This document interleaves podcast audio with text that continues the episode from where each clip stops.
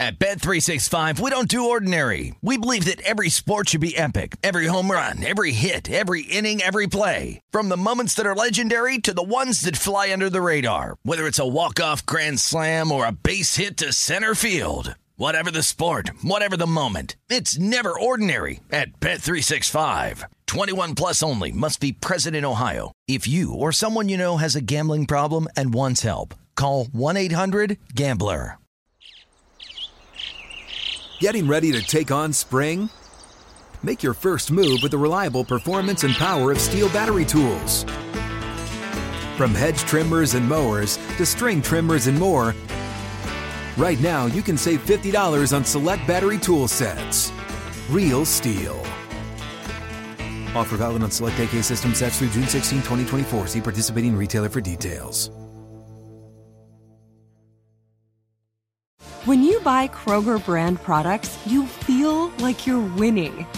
That's because they offer proven quality at lower than low prices. In fact, we guarantee that you and your family will love how Kroger brand products taste, or you get your money back. So next time you're shopping for the family, look for delicious Kroger brand products because they'll make you all feel like you're winning. Shop now, in store, or online. Kroger, fresh for everyone. Tired of restless nights? At Leesa, we know good sleep is essential for mental, physical, and emotional health. From memory foam mattresses to hybrids that keep you cool all night long, Leesa's mattresses offer exceptional comfort and support with free delivery and 100 nights to try out your mattress in the comfort of your home. For a limited time, save up to $700 off select mattresses plus two free pillows. Go to leesa.com slash iHeart for an additional $50 off mattresses and select goods. Exclusions apply. See leesa.com for more details. Breaking down every game, every day in Major League Baseball. This is the Baseball Betting Show. Here is your host, Greg Peterson. A warm friendly hello. Welcome to lovely Las Vegas for the Baseball Betting Show with myself, Greg Peterson, now part of the VSiN Family Podcast, and got a tremendous podcast for you today. As joining me in the first segment, we've got Matt Josephs, aka Mid Major Matt. He does a terrific job of looking at so many different things. A tremendous handicapper that takes a look at the MLB, college basketball. Many of you guys know him from his work over there at Athlon Sports, taking a look at college football as well. So, guy does a little bit of everything. And the reason why I really wanted to get him on the podcast is not only does he do K-props, but I remember him joining the podcast last year saying that he wound up placing like nine different bets for baseball because obviously you've got like first five totals, first five spreads. You wind up having obviously just your traditional money line and total, but on top of that, he takes a look at so many different props. I mean, I forget the first five, he does some first three inning bets as well. So this is a guy that does a great job of just taking a look at so many ways to be able to bet baseball. So we're going to be getting his thoughts there. We're going to get his thoughts on just how he's had to adjust some of his K props throughout the season. Take a look at a few games for Wednesday, and it's going to be a lot of fun. So looking forward to having Matt on in the second segment and then in the final segment going to give you guys picks and analysis on every game on the betting board for this MLB Wednesday. As we touch them all, first things first, always do love to be able to answer your Twitter questions on this podcast, and you do have one of two ways we all fire those in. First one is my Twitter timeline at gunit underscore 81. Keep in mind, letters here.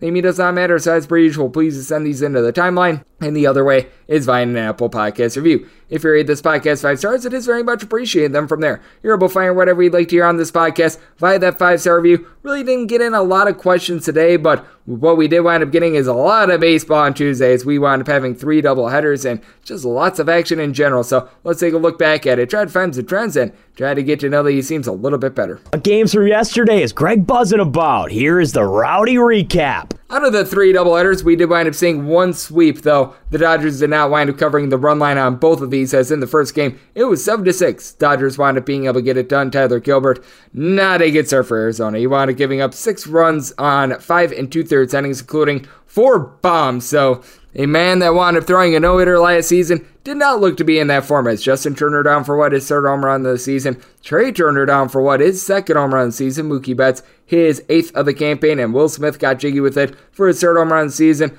From there, the bullpen was relatively solid. JB Wendelken does wind up giving up a run and two outs out of the bullpen, but you will do wind up having Caleb Smith and Kyle Nelson be able to give you one and two thirds innings scoreless. And for the Arizona Diamondbacks, you did wind up having a pair of home runs in this one. Alek Thomas, his second home run season, and Christian Walker off of Ryan Pepiot winds up getting his eighth of the campaign for Pepiot. He winds up giving up three runs over the course of four innings. Justin Bruihl was able to give you four outs out of the bullpen. Evan Phillips, a scoreless inning, and Alex Vesia and out of the bullpen, but Mitch White did wind up giving up one of those home runs as well, giving up a solo home run over the course of one and a third innings. And Craig Kimbrel strikes the side, but gives up a run in the ninth inning that winds up causing the run line and did wind up having an intentional balk that wound up causing for a little bit of that as well, as the Dodgers were afraid of sign stealing, which it's a discussion for another day, but that certainly is very fascinating. And then in game two, well, it was all Dodgers. 12 to 3, the final is Merrill Kelly. His nickname in this game should have been Hickory because he got smoked. He got six outs and he gave up eight runs, all of which were earned, including a home run to Mr. Edwin Rios, who got his fourth home run season. Caleb Smith, who threw in the first game, he had to come back and throw three innings in the second game and three scoreless innings. So give him credit. He was able to lower his ERA quite a bit in this one. Edwin, you said it from there, gives up four runs, three which were earned over the course of three innings. And Christian Walker is nailing bombs right now. Ninth home run season. He goes deep off of Tyler Anderson, and Anderson gives one up to Jordan Luplow as well. His fifth of the season. Both came in the first inning. So the Diamondbacks got up two to zero, and then they got outscored 12 to one as Anderson, after those two home runs, settled down, going seven innings, giving up those two solo home runs. Phil Bickford was able to give you a scoreless setting in. Hanser Alberto, position player, gives up one run over the course of his inning of work. Why they wound up having him throw, I have absolutely no idea, but it is what it is. In the White Sox versus Royals doubleheader, the White Sox were able to get game one, that by a count of three to zero. Dylan Cease he made the Royals deceased. And uh, for the Royals, it was just a case in which they had opportunities and they couldn't cash in on any of them. Five and two thirds innings, he does get nine strikeouts, but gives up seven hits and two walks. And for the Royals in this game, 0 of 12 with runners in scoring position, so they came up snake eyes. Bennett Sousa was giving it out of the bullpen, and then Joe Kelly, Jose Ruiz, Liam Hendriks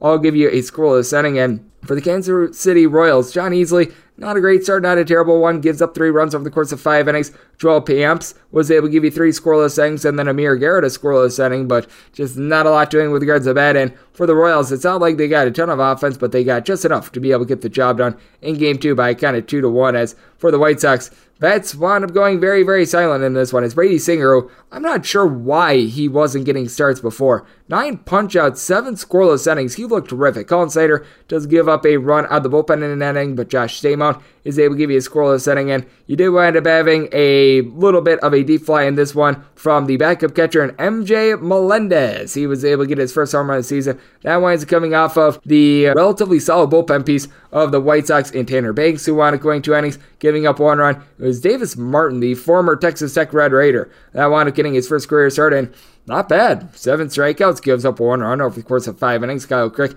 was able to give you a scoreless inning as well, but just snake eyes for the White Sox at the plate. So they wind up splitting that doubleheader. You wind up seeing the Mets get game one of their doubleheader against the St. Louis Cardinals by a count of three to one. And much like what we wound up seeing in the Royals and White Sox double dip. Both of these games would wind up going under the total as Paul Goldschmidt in game one would wind up getting the lone run for the St. Louis Cardinals, fifth home run of the campaign as Cardinals had some opportunities they could not capitalize. Trevor Williams, four scoreless settings. He winds up punching out six. From there, you do wind up having Jake Reed give you two scoreless innings. The home run was given up by Drew Smith in his inning of work, but Seth Lugo, Edwin Diaz, they're both able to give you a scoreless inning. And for the St. Louis Cardinals, Miles Mikolas, a solid start, was hurt by a fielding error gives up three runs, two of which were earned over the course of six innings, and then Packy Naughton and Nick Wittgren, they combined for two scoreless innings, but the Cardinals would get their revenge in game two, four to three, the final. Steven Matz, who has been all over the place, went up against his former team, and he did wind up giving up a pair of home runs, but both were of the solo variety. Eduardo Escobar's second home run season, Mark Canha winds up being able to get his third, so not a bad start there. Genesis Cabrera and Andre Pallante were able to give you two scoreless innings between the two of them. Ryan Helsley, Giovanni Gallegos, they come in. Helsley gives up an unearned run. Gallegos, a clean inning, and for the Cardinals, they do wind up stranding 12 men on base, as for Taijuan Walker, he was dealing with a lot of base runners. He gives up three runs over the course of five innings, giving up seven hits in the process. But you do wind up getting two and two thirds scoreless out of Adonis Medina, who's actually been very solid here for the Mets. You do wind up getting a pair of outs out of the bullpen from both Adam Ottavino and Joey Rodriguez, with Rodriguez giving up an unearned run along the way. In terms of the games that did not wind up involving doubleheaders, the Reds wound up getting another win, and now they have played 16 out of their last 20 games over the total. And hey, in this stretch, they've been able to go 7 and 4 in their last 11 games. 5 to 4. The Reds wind up getting it done in 10 innings. Connor Overton, another very good start for the Reds. Looks like he might be their most trustworthy starter at this point. Two runs given up in 7 to third innings. The bullpen was a little bit rough. Tony Santillan winds up giving it out of the bullpen, but then Art Warren in the ninth inning winds up allowing a bomb to Owen Miller, his fourth home run season that allowed this game to go to extras. As for the Guardians, Zach Plesac, not a bad start here. Does wind up giving up two runs over the course of six innings, including a home run to Dale Naquin, his third home run season. But then he did wind up having Trevor Stephan give up a run in an inning. Emmanuel Clase winds up giving up a run in his inning as well. Bryan Shaw winds up giving a scoreless inning. And Nick Sandlin, one unearned run given up with the ghost runner on second base. He winds up taking the loss. And for the Cincinnati Reds, Alexis Diaz has really been the most bullpen piece for this team as he winds up striking out the side, used 23 pitches, and now has a 0.52 ERA. Might not be able to come back for Wednesday, but certainly has been a bright spot for a team that hasn't had too many of them. The Atlanta Braves, they were able to get a very big bright spot from Tucker Davidson. Five scoreless innings from him as they wind up being able to blank the Brewers by a count of 3 to 0. You wind up having from there Collin McHugh and Will Smith get jiggy with it for a pair of scoreless innings. AJ Minter, Kenley Jansen, scoreless innings out of them. And for the Atlanta Braves, they wound up getting Ronald Acuna Jr. back in this one, wound up having a stolen base. And for Marcel Ozuna, he wound up having the big hit in this one. Winds up getting his sixth home run season. That comes out for Brad Boxberger, gives up two runs in an inning. Trevor Gott, Brent Suter, both scoreless innings. And Adrian Houser is the textbook definition of a tough luck loser. Six innings pitch, gives up one unearned run due to a Mark Pedrasso fielding error, so that wasn't too terrific, and the Milwaukee Brewers left 10 men on base, so they went scoreless. So you got to feel for Adrian Houser on that one, and you got to feel for anyone that wanted taking the under in this one. 8 to 1. The Tampa Bay Rays are able to get the job done thanks to being able to get two runs in in the ninth inning for that over as Beau Brieske. He wound up having a rough start in this one, giving up six runs over the course of five and a third innings, including a pair of bombs as Brett Phillips gets his fourth home run of the season, and then Kevin Kiermaier his fourth, and then Will Vest in the eighth inning gives one up to Randy Arozarena, his second home run of the season for Vest, winds up giving up those two runs while getting just two outs. Jason Foley and Joey Jimenez were able to combine for a pair of scoreless innings, and lone run for the Tigers came in the fifth inning. Jeimer Candelario goes deep off of Shane McClanahan, third home run season for McClanahan, Another terrific start, giving up one run over the course of seven innings. And for McClanahan, he has now allowed two runs or fewer in five out of his last six starts. Has really been able to get it going. And Ralph Garza Jr. was able to give you two scoreless innings for them to be able to get the job done. You did wind up seeing the Oakland A's be able to get a win over the Minnesota Twins by count of five to two. Just the sixth time in the last 23 games that the Oakland A's exceeded three runs. As for the Minnesota Twins. Dylan, don't call me Al Bundy, was not long for this one. Wound up just coming off the injury list, three scoreless innings out of him, and then Josh Winder wound up being the bulk guy, and he looked like a fish out of water. Pitched for three and two thirds innings, giving up five runs, including a bomb, going deep for Oakland. You wound up having Kevin Smith get his second home run of the season from their kill. Thielbar was able to give you four outside the bullpen. And for the Minnesota Twins, they were once again without Byron Buxton in this one. He has been dealing with injuries all season long, but Gary Sanchez, fourth home run season off of James Kaprielian. Kaprielian also gives one up to Royce Lewis. His second home run season for Kaprielian gives up two solo home runs over the course of five and a third innings, so solid there. And then you do wind up having Denny Jimenez along Zach Jackson combined for three scoreless innings, and Sam Ball gives you a pair outs out of the bullpen for an Oakland A's pen that currently is in the top five with regards to ERA. The San Francisco Giants have now scored at least six runs in seven out of their last eight games. I stupidly took the under in this one. 10 to 7. They wind up taking out the Colorado Rockies. As for the Giants, Tommy La Stella was able to get his first home run season off of Chad Kuhl, a leadoff home run, and that set the tone for this one as the Giants wind up going 6 of 16 with men in scoring position, and for Alex Cobb gets a win while giving up seven runs in five and a third innings, which that almost just looks like a misprint. He did wind up giving up a home run to Randal Grichuk, fifth home run season. And Grichuk now has 21 RBI, by the way. He's putting together a nice season, and for Chad Kuhl, six runs, five of which were earned, given up in three innings. And for the Rockies, congratulations to them. They currently own the worst bullpen ERA in the big leagues, only one that is five plus. Jhoulys Chacin gives up two runs in two innings. Justin Lawrence gives up two runs in an inning. Robert Stephenson, Alex Colomé, Lucas Gilbreth, all able to give you a scoreless inning. And the Giants, they've had some bullpen shakiness as well, but not on this night. Tyler Rogers, Dominic Leone, Camilo Doval, all give you a scoreless innings, and John Brebbia was able to give you a pair of outs out of the bullpen as well. The Walker Texas Rangers wind up putting up a touchdown in the eighth inning to take down the LA Angels. 10 to 5 the final as Reid Detmers was coming off of his no-hitter and he did not wind up having a no-hitter in this one. Gave up three runs over the course of three and two-thirds innings, including a pair of jacks. You wound up having Cole Calhoun be able to get his fourth home run season and Corey Seager his eighth, but it's really the bullpen that wound up costing the team late. Ryan Tepera has been relatively solid for the LA Angels this season. Gives up five runs and got as many outs as myself. Undid good work done by Alvaro Ortega, Aaron Loup, and Kyle Barraclough. That combined for three and a third inning scoreless as you wound up having Cesar Valdez have to come into this one. Two runs, one of which was earned over the course of his inning, and he is now 37 years old and still coming out of the bullpen, so credit to him for still getting those paychecks, but he did wind up having a trio of home runs for the Angels as well as Taylor Hearn wound up allowing one to Anthony Rendon, fifth home run season, Taylor Ward his ninth, and then you'd have Brett Martin serving up to Mike Trout his 10th of the season. For Martin, he winds up giving up just that one run in his inning, and for Taylor Hearn, not been a good year from 546 ERA, gives up those three runs over the course of four innings, including two bombs. But Matt Moore, now sub 2 ERA at the bullpen, two scoreless innings. Dennis Santana gives you a scoreless inning as well. And then Josh Shorbridge winds up giving up a run in an inning, but with that Rangers eighth inning, he had more than enough cushion to be able to get the job done. For the Yankees, they wind up now extending their win streak to 20 and 3 in their last 23 games. So they could not cover the run line as Aroldis Chapman has now given up at least one earned run in each out of his last four appearances. 5 to 4 the final for Chapman.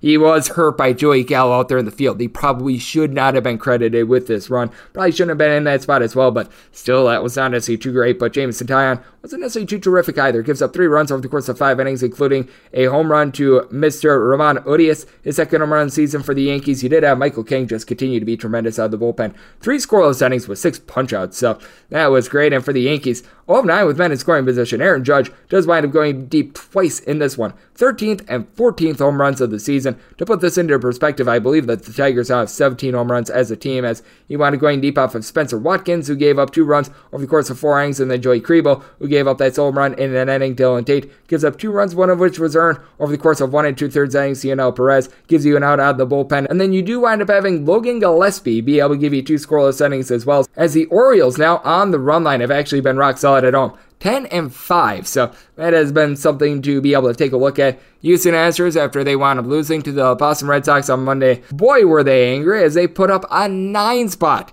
in the second inning. 13 to 4, the finalists. Let's just read these off. You wound up having Cole Tucker get his sixth and seventh home runs of the season. Yuli Gurriel's third home run season. Yordan Alvarez his 12th home run season. Jeremy Pena seventh home run season. Michael Brantley his third home run season. I think Dusty Baker wound up going yard in this one as well as Nathan Eovaldi gives up five home runs and got five outs. You don't find it very often where a pitcher goes north of an inning and gives up as many home runs as he gets outs. Nine runs, six of which were earned. From there, you do wind up having four runs, three of which were earned, given up by Tyler Danish in two and a third innings.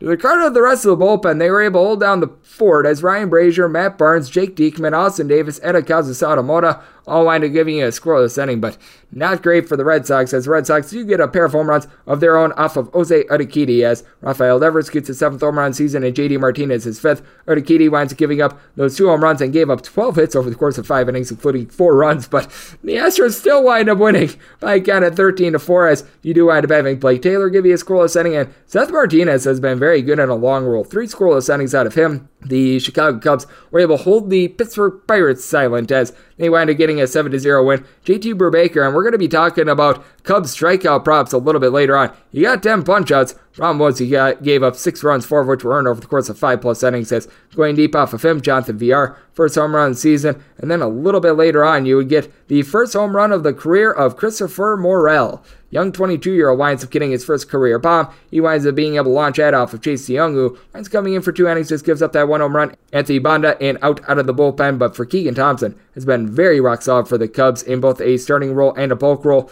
winds up lowering his ERA to a buck 41, five scoreless innings. Daniel Norris was able to give you a nod out of the bullpen, and Brandon Hughes, major league debut, one and two thirds innings scoreless before failed starter Mark Leiter comes in, and he didn't lighter this game on fire. Two scoreless innings, so solid by him. You did wind up seeing also the Seattle Mariners get blanked by the Toronto Blue Jays, three to zero the final.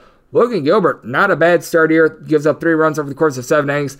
Was hurt a little bit by his fielding in this one, even though the errors were not necessarily noted. Penn Murphy does wind up giving a scoreless inning as well, but for Mr. Jose Berrios, his best start of the season. Seven scoreless innings. From there, David Phelps and Adam Cimber were able to give you scoreless innings. So the Toronto Blue Jays, despite the offense not necessarily being online. They're now 20 and 17, as this is a Blue Jays bunch that they have scored now three runs or fewer in six out of their last 10 games, and yet they're still finding a way to be able to get the job done finding a way to get the job done as well. The Slam Diego Padres. They wind up being able to take down the Philadelphia Phillies 3 0. Zach Eflin comes off of the COVID IL and did not look bad in this one. Gives up one run over the course of six innings. From there, though, bullpen, not good. Brad gives you a pair of outs out of the bullpen. And Nick Nelson, two scoreless innings, but James Norwood gives up two runs and gets just one out. And for the Phillies, nothing doing on offense. How about Mike Clevinger with five scoreless innings? And then Mackenzie Gore comes in in a bulk roll, punches out four, three scoreless innings out of him before Tyler Rogers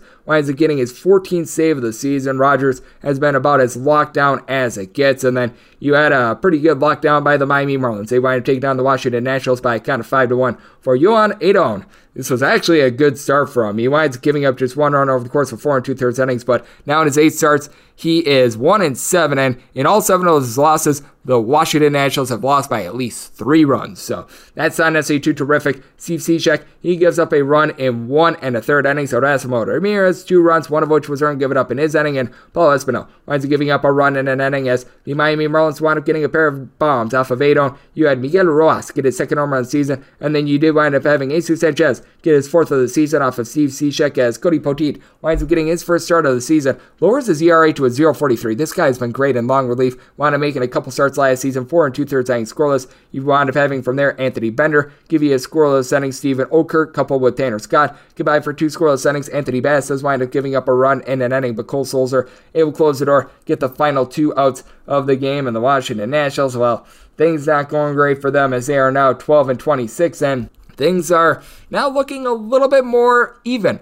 when it comes to overs and unders. You take a look at what we've gotten for the season, no question. Unders still are reigning supreme as we've got for the season 272 unders, 230 overs. So 54.2% to the under. But that said, you take a look at what we've been able to get over the last seven days, and we've seen this iron out 40 overs, 39 unders. That's as close to 50 50 as you're able to get. And then underdogs, they have been pretty solid the last week 38 and 48 straight up. And among the 48 wins, for our favorites. Only 36 have been by multiple runs to be able to cover the run line. So 12 one run wins out of them. And you just take a look at the season to date. Home favorites have just not been covering the run line too much. Home favorites, they're 137 and 204 when laying a run and a half, even though they've won straight up 202 times. So what that tells you is that we have had 65 instances in which a home favorite has won by approximately one run. So that's what we're seeing in Major League Baseball right now, and that's what we wound up seeing on Tuesday. Now let's turn the page forward to Wednesday. Let's get a little bit of prop talk, and let's just talk about alternate ways to be able to bet baseball with our good friend Mid Major Matt, aka Matt Josephs. That chat is coming up next right here on the Baseball Betting Show with myself, Greg Peterson, now a part of the Family Podcast.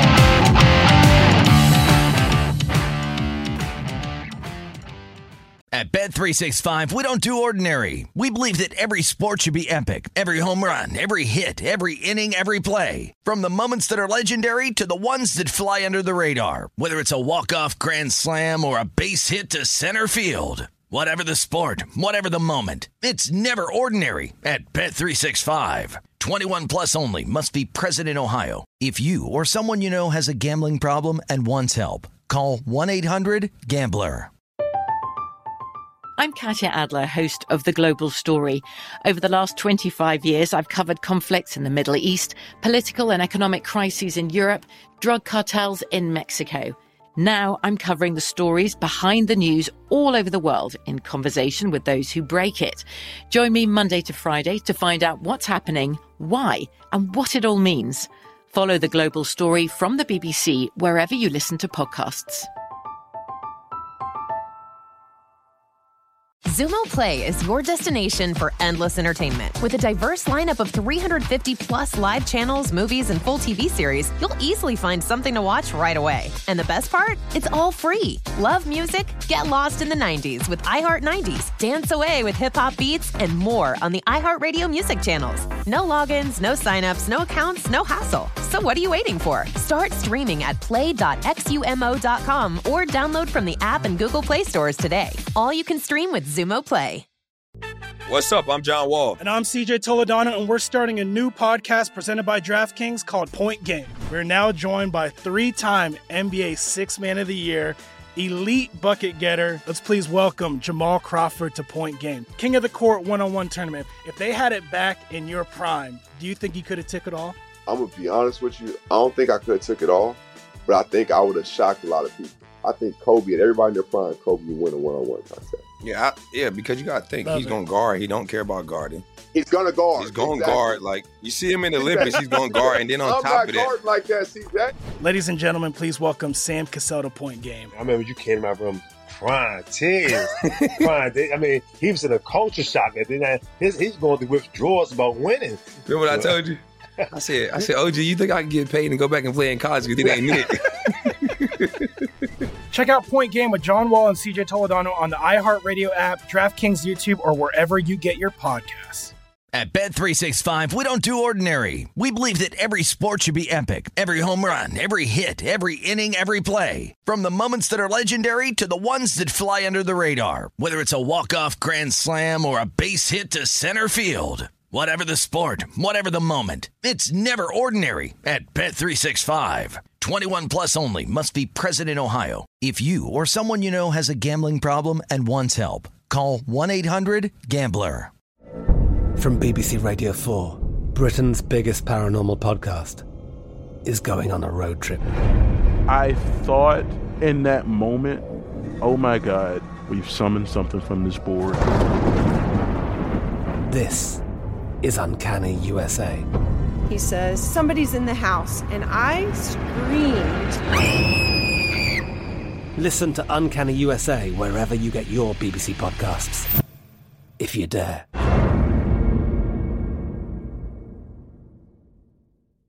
Xumo Play is your destination for endless entertainment. With a diverse lineup of 350 plus live channels, movies, and full TV series, you'll easily find something to watch right away. And the best part? It's all free. Love music? Get lost in the 90s with iHeart 90s, dance away with hip hop beats, and more on the iHeartRadio music channels. No logins, no signups, no accounts, no hassle. So what are you waiting for? Start streaming at play.xumo.com or download from the app and Google Play stores today. All you can stream with Xumo Play. What's up? I'm John Wall. And I'm CJ Toledano, and we're starting a new podcast presented by DraftKings called Point Game. We're now joined by three time NBA Six Man of the Year, elite bucket getter. Let's please welcome Jamal Crawford to Point Game. King of the Court one on one tournament. If they had it back in your prime, do you think you could have took it all? I'm gonna be honest with you. I don't think I could have took it all, but I think I would have shocked a lot of people. I think Kobe and everybody in their prime, Kobe would win a one on one contest. Yeah, I, yeah, because you got to think Love he's it. going to guard. He don't care about guarding. He's gonna guard. He's going to Exactly. guard. Like you see him in the Olympics, he's going to guard, and then on I'm top not of that, like that. See that? Ladies and gentlemen, please welcome Sam Cassell to Point Game. I remember you came to my room crying, tears, crying. I mean, he was in a culture shock. And then I- his, he's going through withdrawals about winning. remember what I told you? I said, I said, OG, you think I can get paid and go back and play in college because it ain't it? Check out Point Game with John Wall and CJ Toledano on the iHeartRadio app, DraftKings YouTube, or wherever you get your podcasts. At Bet365, we don't do ordinary. We believe that every sport should be epic. Every home run, every hit, every inning, every play. From the moments that are legendary to the ones that fly under the radar. Whether it's a walk-off grand slam or a base hit to center field. Whatever the sport, whatever the moment. It's never ordinary at Bet365. 21 plus only must be present in Ohio. If you or someone you know has a gambling problem and wants help, call 1-800-GAMBLER. From BBC Radio 4, Britain's biggest paranormal podcast is going on a road trip. I thought in that moment, oh my God, we've summoned something from this board. This is Uncanny USA. He says, Somebody's in the house, and I screamed. Listen to Uncanny USA wherever you get your BBC podcasts, if you dare.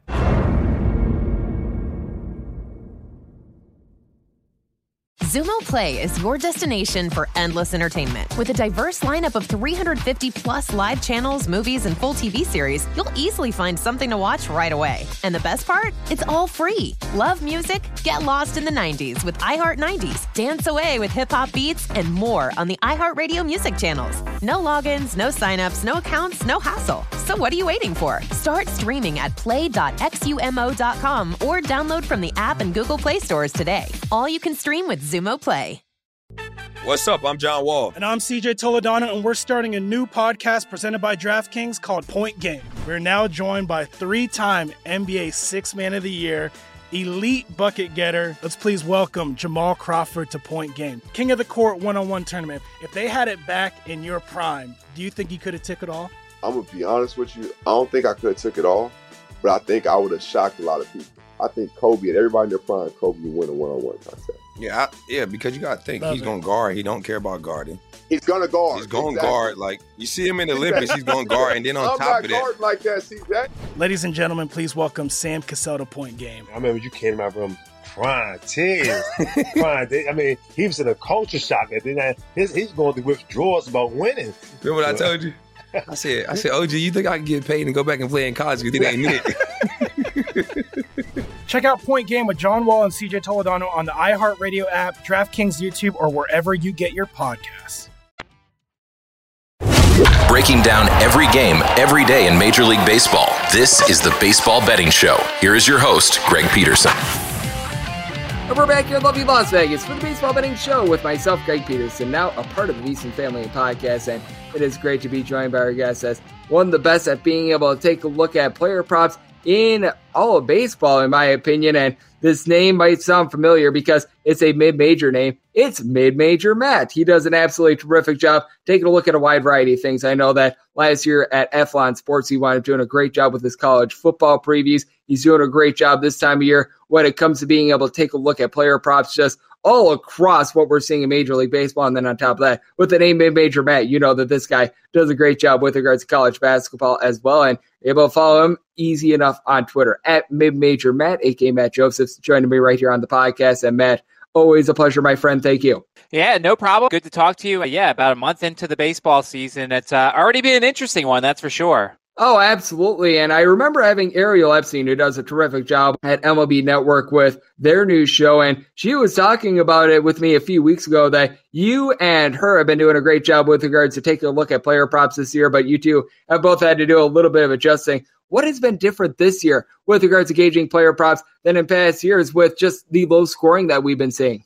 Well, and I think that it all started at the beginning of the season when you know we had the disjointed spring training, and you had a lot of starting pitchers that basically only went three, four, five innings, and the books were pricing their K props out early, like they were actually going to go normal lengths. Case in point, I remember the opening day when Shane Bieber took on the Royals. He only went four-ish innings because he didn't go law in spring training a lot, and they priced him out like a normal start. It was one of the easy wins that we had.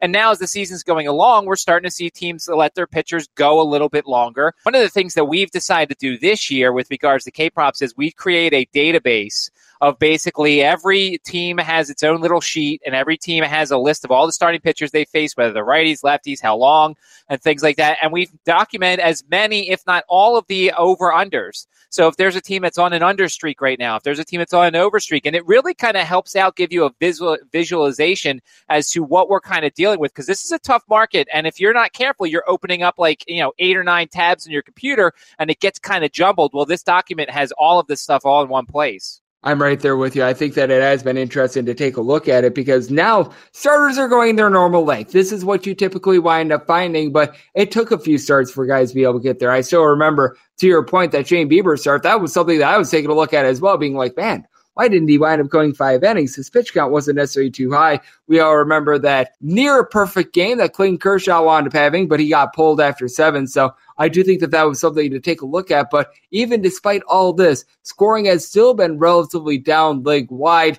I think that it's very fair to question the equipment that is being used right now and a little bit of the umpiring as well. But how have you had to make adjustments with regards to this? Because it's just been a very strange season in that the batting averages aren't necessarily down by a wide range. It's just that the fly balls, the home run rate, the home runs way down. Some of that is they've been tinkering with the baseballs, and once again, Rob Manfred's just making these little changes that aren't helping. And I fully expect maybe after the All Star break, once again, kind of like last year, we start seeing a lot more runs because more eyeballs will be on the sport. And, and not to mention, it's going to start getting hotter. There's going to be days where it's 80 degrees and no wind, 90 degrees and no wind in some places. So I think we'll start to see the runs show up a little bit. But I just wish that the commissioner and that these things would stop messing around with the baseballs, the bats, the the shifts, and things like that, and just let these guys play baseball and kind of just let the game flourish as it would naturally. Yeah, I'm right there with you. And it's a case of which if Major League Baseball told us,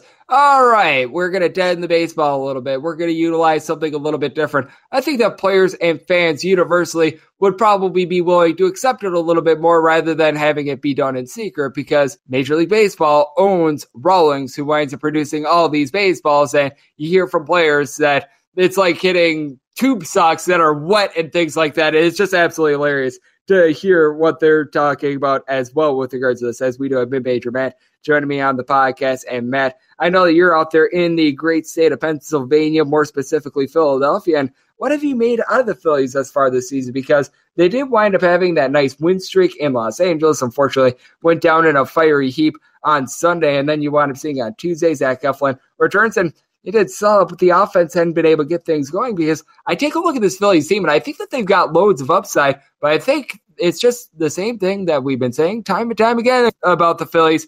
What are we going to be able to get out of the bullpen? I remember several times on your show last year, I talked about it. one of the best bets in baseball is to live bet the run line against the Phillies when they go up three or four runs. I mean, case in point, that Mets game when they blew a seven to one lead or uh, whatever that lead was, it, I had the Mets plus four and a half. I wasn't daring enough to take the Mets money line, but I mean, it's been one of the best bets once again. The Phillies get a big lead, it starts to tighten things up. If they played all 162 games on the road, they'd be a really good team. Apparently, they just can't win at home.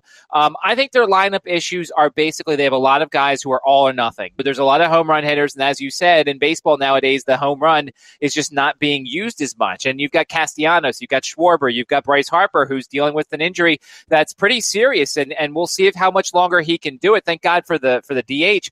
The starting pitching is there. You know, Eflin looked really good on Tuesday against the Padres, coming off the COVID list. Zach Wheeler finally looks like Zach Wheeler. Aaron Nola looks like the ace we thought he is. So the starting pitching there, and you know, Seranthony Dominguez as a high leverage reliever is really good, and Corey Knebel is not a bad closer for the most part outside of that Dodger game, but like they still have to kind of fix the eighth inning. Jeurys Familia is not the answer. Brad Hand, probably not the answer. If Dave Dombrowski can go out there and get some relievers for the middle of this bullpen and their hitting starts getting more consistent, they can, you know, win a wild card. They can make the playoffs. Until then, though, I just think they're going to be in a lot of inconsistent contests. Yep, and I think that there's a lot of questions with both teams are going to be taking the field in Philadelphia on Wednesdays. It's going to be Phillies versus Padres, and as I'm saying right now, Padres in a lot of spots right around a plus 125 to a plus 135. I would need a little bit more to take a shot on them as they're facing off against the Phillies with Zach Wheeler going. I was taking a look at one of my angles was these guys that wound up having disrupted spring trainings, not being able to get their full allotment of innings. Zach Wheeler was one of those guys. First couple starts were bad. Ever since he's been able to get into form, he has been tremendous. And now he's going up against a guy in Blake Snell that literally is not throwing a pitch on a major league mound this season. Just like literally minutes before he was supposed to make his first start in Arizona, he wound up getting some sort of a strain, wound up keeping him out for a little bit over a month. And it's one of those cases in which I think that the Phillies are starting to get a little bit too lofty at minus 145, but I don't know about you, but I want absolutely no part of Blake Snell here. Yeah, I usually try to fade guys coming off of the IL in some extent, or I just isolate the first five. If you really like Snell, you're going to play the first five. Although the Padres bullpen came up large today, uh, excuse me, on Tuesday against the Phillies. So you know the thing that I like to look at here, and it'll be interesting to see when the number comes out. And by the time the podcast comes out, the number still probably won't be out. But Wheeler's K prop is going to be an interesting one. The Padres have had a nice long stretch. Ten of their last 13 games, they've gone over the K prop that's been posted. Um, they are averaging almost 5.5 strikeouts against right handed starting pitchers, which means the number will probably be five and a half. And we just talked about Wheeler looks like the guy that was the Cy Young last year, was the guy that did, you know did all sorts of good stuff for the Phillies last year. I think that you might want to look at maybe a Wheeler K prop over because this is a Padres lineup that is striking out a ton this season. Yeah, but I think very important is to know what Blake Snell wound up doing on the road last season. 250 ERA at home, north of a six ERA on the road. He had some of the most demonstrative splits of anyone that I wound up seeing in Major League Baseball last season and really over the last few years as well as we do have mid-major Matt, aka Matt Josephs, joining me on the podcast. And I do think that that one's going to be intriguing. And well, there's going to be no shortage of great pitching in the National League on Wednesday because you've got one of the better matchups that we're going to be seeing this season. Max Fried, Corbin Burnes going in this Braves versus Brewers game. And we saw it the first time around. I very rarely like taking those six half unders. I wound up doing so the first time around in Burnes versus Fried. That one wound up hitting. I don't know if I'm going to be daring enough to try it a second time because Milwaukee a little bit more hitter friendly. But I do take a look at the spot with the Brewers being a minus 140 favorite as long as you wind up having Devin Williams and Josh Hader. And I think that that's a very, very big key in this one in the bullpen for the Brewers. You have a little bit of a shot here. Certainly a case in which I think that both of these guys in Fried Burnes are going to be rock solid. But I think so much of the handicap of this game comes down to who the Brewers wind up utilizing in the bullpen on Monday and Tuesday turning it forward to Wednesday. Yeah, it's funny how we handicappers work. You know, six and a half is a number we all kind of like cringe at, but seven and a half, we're like, ah, that's okay. You know, that's pretty good. And it's only one run difference. But you're right. Like, I see these six and a halves, and I've actually started doing first three inning bets. Uh, some of the sports books online have first three inning bets, and I like to do that when there's starting pitchers that are really strong the first time through the order. But for this game, I'm going to guess it's going to be one and a half. Usually it's two and a half. And, and it's funny because once again, there's that one run difference that I'm like, if it's two and a half, I'm jumping on it. If it's one and a half, I have to think about it. But you know how it goes. Let's say an error, a walk, and a home run, and we're at three runs, and we're almost at that six and a half or the the one and a half over there. So I do think it's interesting. These two teams did just play, as you said. And by the way, the Braves strike out a ton. They are averaging 5.32 strikeouts against right-handed starting pitching so far this season. They had seven strikeouts in six innings against Corbin Burnes. The number was seven and a half that day, and it's funny because much like the NBA NBA and much like the NFL and all these other places, books make you pay an extra premium on the superstars. They know that the common person who doesn't do necessarily a lot of research sees Corbin Burnes and his strikeout prop. They just assume he goes over every time. Well, that's not the case. And clearly in this case, it was seven and a half and he had seven. So that's something to kind of look at here is what kind of number are you going to get and how much confidence do you have that a Braves team that has struck out a ton so far this season continues to do so? Yeah, it's been so interesting to be able to take a look at both of these guys all season long because with Max Fried, I noticed it with him last year too. Wound up having two to three bad starts, kicked it into full gear from there. Now he's been looking rock solid. And in that one game that I wound up taking under with Burnes versus Fried, won the very rare six six and a half I've taken under all season long. That wound up getting there. And another team that I've been willing to take a couple six unders on has been the Miami Marlins. This is a total of seven and a half, and I'm thinking that we're probably going to get a seven when it's all said and done because right now the juice on seven and a half, minus 125, minus 130. So I think that a couple sevens are going to pop. But Pablo Lopez, Josiah Gray going in this Washington Nationals versus Miami Marlins game, and this is a case in which Pablo Lopez has been tremendous this year. Bucko 5 ERA, doing a good job of being able to mow them down. And Josiah Gray, he's got some good swing and miss in him as well. A little bit of a raw guy. He needs to do a better job of being able to not give out as many free passes to be able to allow himself to go a little bit deeper in games. But this is a little bit of a sneaky good matchup that I'm sure that you're going to have a little bit of an eye on with regards to possible K props as well. Yeah, and this is a potential first three under, although it's going to probably be a one and a half. Um, I have to look and see what Gray's first time through the orders. We know how strong Pablo Lopez is, but you do mention it back on April 26th.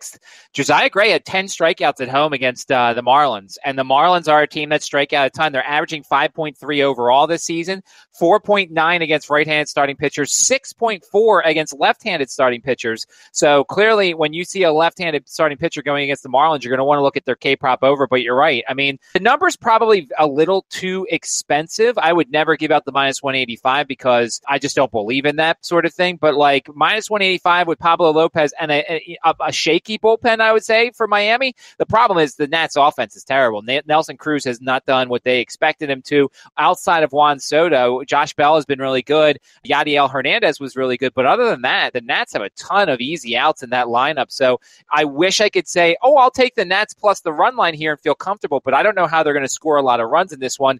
Maybe you look at like a Nats team total under here, but then once again, you're looking at that shaky bullpen for Miami coming into play. And to your point with Washington Nationals and Juan Soto, he's got eight home runs and 11 RBI right now. I that just shows that nobody's getting on base for him whenever he winds up going yards. So he's on pace to set a record for fewest RBI with like 25 plus home runs, which I do think is somewhat sad and hilarious at the same time, as we do have mid major Matt, aka Matt Josephs, joining me on the podcast. And Matt, when it comes to what we've all got with regards to the betting board for Wednesday, is there any games that we haven't hit upon that you're going to be taking a look at, whether it be for any sort of first five, whether it be a K prop or just anything else in between? Since I know that you have found a lot of different ways to be able to get down action rather than just the basic side in total and do a great job of being able to diversify there. But is there anything else that you're really looking at for Wednesday? So I'll say this, um, you know, last year when I, when I, was on with you, we talked about, or at least I brought up the, the K-prop unders for opponents in Coors Field. The books have done a great job, sadly, of closing up that loophole.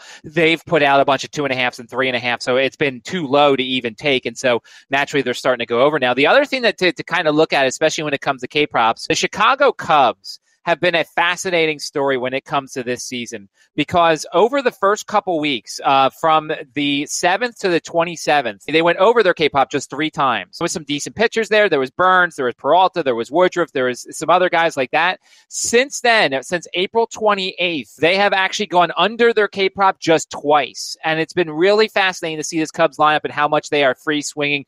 10 strikeouts by JT Brubaker Tuesday, which is pretty ridiculous. You look at this list, Castellanos had five. You look at Zach Davies had six. Some of these other guys, Anderson had seven for the Dodgers. He's not exactly a strikeout pitcher. So you could potentially look at, depending upon the number, what Mitch Keller is going to bring to this whole thing because Mitch Keller does have a little bit of strikeout potential for the Pittsburgh Pirates. Of course, if the wind's blowing out, that's another factor here, and that could certainly change things. But the Chicago Cubs have been the most free swinging team the last couple of weeks here. So if you're somebody who delves into the K props, certainly take a look at the over against the Cubs because that's been hitting at an alarming rate lately. And I will never forget Mitch Keller for the fact that in 2020, he wound up having two no hit starts. And in that time span, he wound up not being able to get the win in either of those because he went a combined 11 innings. He wound up, to your point, doing a good job of being able to mow them down, but had 10 walks in those 11 innings as well while giving up zero hits in that time span. So Mitch Keller can sometimes be a little bit all over the place. And Matt, I know you do a great job of being able to place bets all over the place because you do a great job taking a look at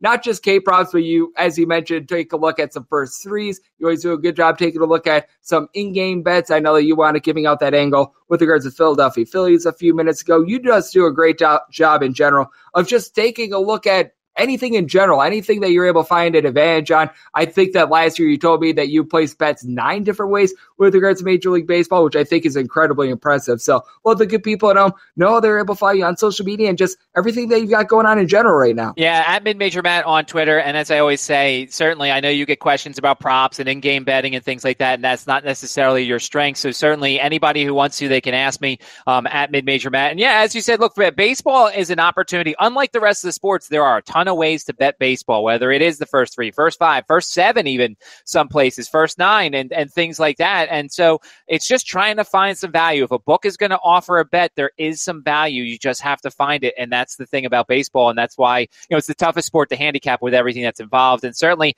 you know, it is only May, but there are win totals starting to come out for college football and things like that. Uh, it's never too early to start doing your research for that sort of thing. And of course, you know, with your college basketball podcast and the transfer portal constantly churning, there's always time to be vigilant about that sport as well. So you can follow me at Mid Major Matt on Twitter. And to your point with college basketball, nearly 1,700 players in the transfer portal, a lot of NBA draft decisions being made there. So that's certainly something that I'm keeping my eye on. And we've got just a lot in general that's going down. And Matt seems to handicap just a little bit of everything. Always does a great job whenever he comes on this podcast. Always does a great job when he comes on my college basketball podcast as well. So always a pleasure to get him aboard. Big thanks to Mid Major Matt for joining me in the last segment right here on the Baseball Betting Show. And coming up next, it is that time of the podcast. I give you picks and analysis on every game on the betting board for this MLB Wednesday as we touch them all.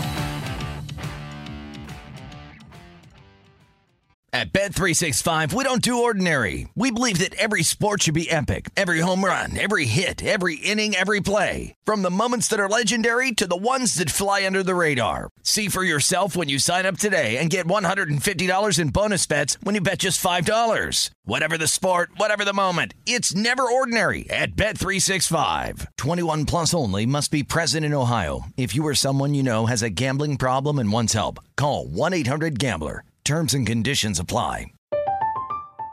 I'm Katya Adler, host of The Global Story. Over the last 25 years, I've covered conflicts in the Middle East, political and economic crises in Europe, drug cartels in Mexico. Now I'm covering the stories behind the news all over the world in conversation with those who break it. Join me Monday to Friday to find out what's happening, why, and what it all means. Follow The Global Story from the BBC wherever you listen to podcasts. Xumo Play is your destination for endless entertainment. With a diverse lineup of 350 plus live channels, movies, and full TV series, you'll easily find something to watch right away. And the best part? It's all free. Love music? Get lost in the 90s with iHeart 90s, dance away with hip hop beats, and more on the iHeartRadio music channels. No logins, no signups, no accounts, no hassle. So what are you waiting for? Start streaming at play.xumo.com or download from the app and Google Play stores today. All you can stream with Xumo Play. What's up? I'm John Wall. And I'm CJ Toledano, and we're starting a new podcast presented by DraftKings called Point Game. We're now joined by three time NBA Six Man of the Year, elite bucket getter. Let's please welcome Jamal Crawford to Point Game. King of the Court one on one tournament. If they had it back in your prime, do you think he could have took it all? I'm gonna be honest with you. I don't think I could have took it all, but I think I would have shocked a lot of people. I think Kobe and everybody in their prime, Kobe would win a one-on-one contest. Yeah, I, yeah, because you got to think Love he's it. going to guard. He don't care about guarding. He's gonna guard. He's going to Exactly. guard. Like you see him in the Olympics, he's going to guard, and then on I'm top not of that, like that, CJ. Ladies and gentlemen, please welcome Sam Cassell to Point Game. I remember you came to my room crying, tears, crying. They- I mean, he was in a culture shock. And then I- his, he's going through withdrawals about winning. remember what I told you? I said, I said, OG, you think I can get paid and go back and play in college? You Because it ain't it. Check out Point Game with John Wall and CJ Toledano on the iHeartRadio app, DraftKings YouTube, or wherever you get your podcasts. At Bet365, we don't do ordinary. We believe that every sport should be epic. Every home run, every hit, every inning, every play. From the moments that are legendary to the ones that fly under the radar. See for yourself when you sign up today and get $150 in bonus bets when you bet just $5. Whatever the sport, whatever the moment, it's never ordinary at Bet365. 21 plus only must be present in Ohio. If you or someone you know has a gambling problem and wants help, call 1-800-GAMBLER. Terms and conditions apply. From BBC Radio 4, Britain's biggest paranormal podcast is going on a road trip. I thought in that moment, oh my God, we've summoned something from this board. This is Uncanny USA. He says, Somebody's in the house, and I screamed. Listen to Uncanny USA wherever you get your BBC podcasts, if you dare.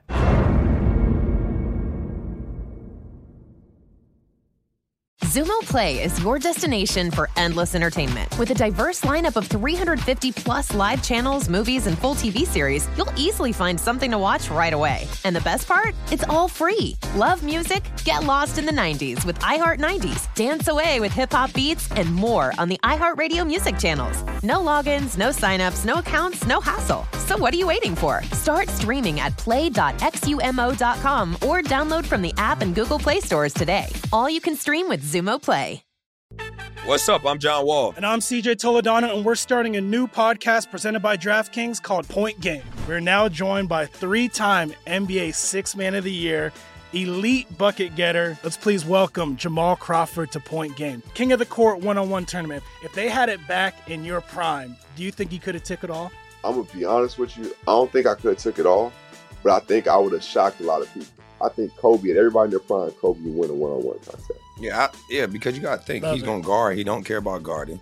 He's gonna guard. He's going to Exactly. guard. Like you see him in the Olympics, he's going to guard, and then on I'm top not of that, like that, CJ. Ladies and gentlemen, please welcome Sam Cassell to Point Game. I remember you came to my room crying, tears, crying. They- I mean, he was in a culture shock. And then I- his, he's going through withdrawals about winning. remember what I told you? I said, I said, OG, you think I can get paid and go back and play in college? Because it ain't it. Check out Point Game with John Wall and CJ Toledano on the iHeartRadio app, DraftKings YouTube, or wherever you get your podcasts. At Bet365, we don't do ordinary. We believe that every sport should be epic. Every home run, every hit, every inning, every play. From the moments that are legendary to the ones that fly under the radar. Whether it's a walk-off grand slam or a base hit to center field. Whatever the sport, whatever the moment, it's never ordinary at Bet365. 21 plus only must be present in Ohio. If you or someone you know has a gambling problem and wants help, call 1-800-GAMBLER. From BBC Radio 4, Britain's biggest paranormal podcast is going on a road trip. I thought in that moment, oh my God, we've summoned something from this board. This is Uncanny USA. He says, Somebody's in the house, and I screamed. Listen to Uncanny USA wherever you get your BBC podcasts, if you dare.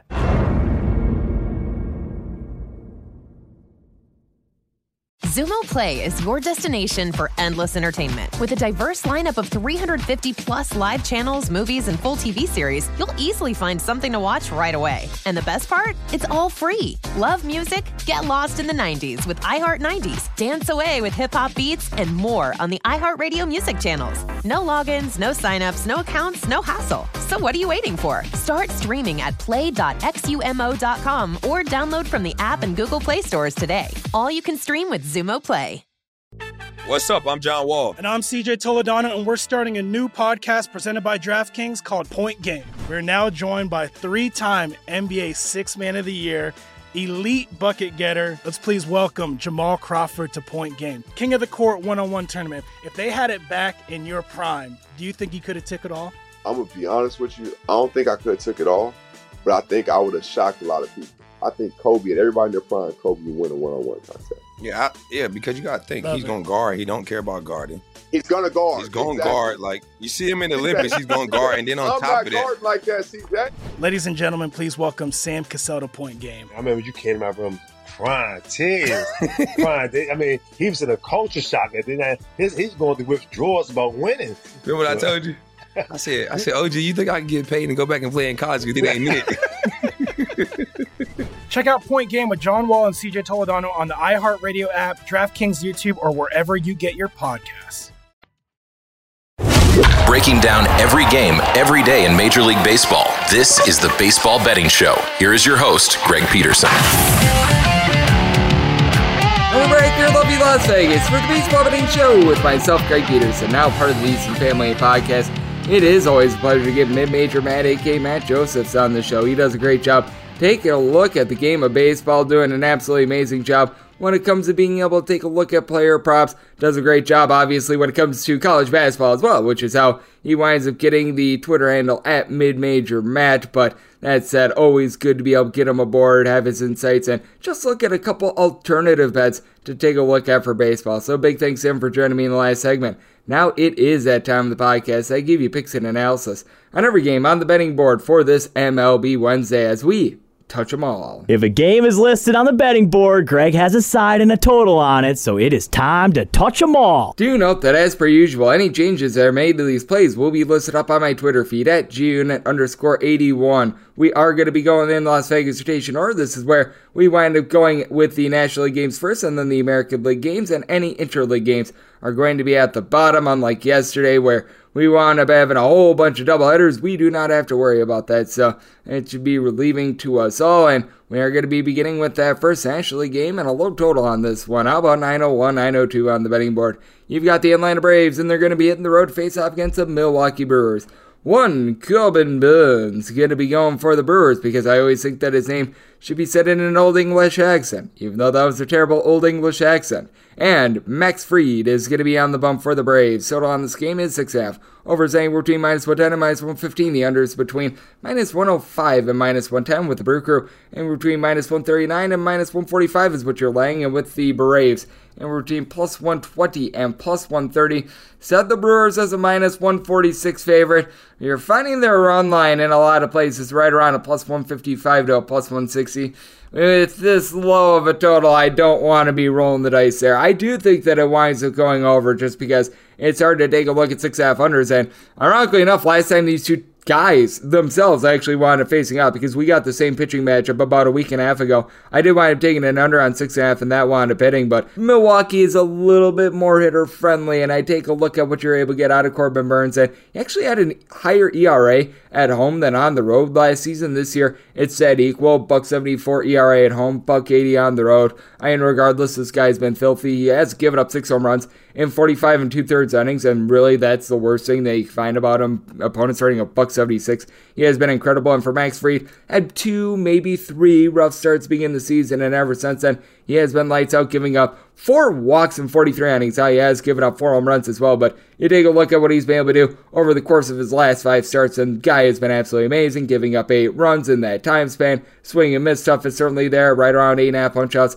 per nine innings, but with the Braves bullpen has been a little bit expended upon in this series. Meanwhile, with the Milwaukee Brewers, guys not named Devin Williams and Josh Hader have been rough. Now that is without question the best eighth and ninth inning duo in all baseball, but you do need guys like Jandel Gustave, Jake Cousins being injured has hurt them, Brent Suter, You've got Hobie Milner. These guys have been a little bit of an issue for the team, and that's having Cousins out there. I do think has really hurt them, even if Brad Boxberger saw it in the seventh inning. But you do take a look at this Spurs team, and I feel like their offense has been beneficiaries of being able to beat up on teams like the Cincinnati Reds, the Pittsburgh Pirates, because they played so many of those teams this season. Willy Adames, Hunter Renfroe, Rowdy Tellez all wound up entering into Tuesday with between 8 and 9 home runs apiece with Tellez 29 RBI. Now, Christian Yelich has been solid this year, 340 on base. He's been able to pick it up, but take a look at the Brewers as a whole. You really don't have a lot of guys getting on base. Luis Urias, since he's come back in about 12, 13 games, he's been able to 300, and Mike Brosseau in 36 at bats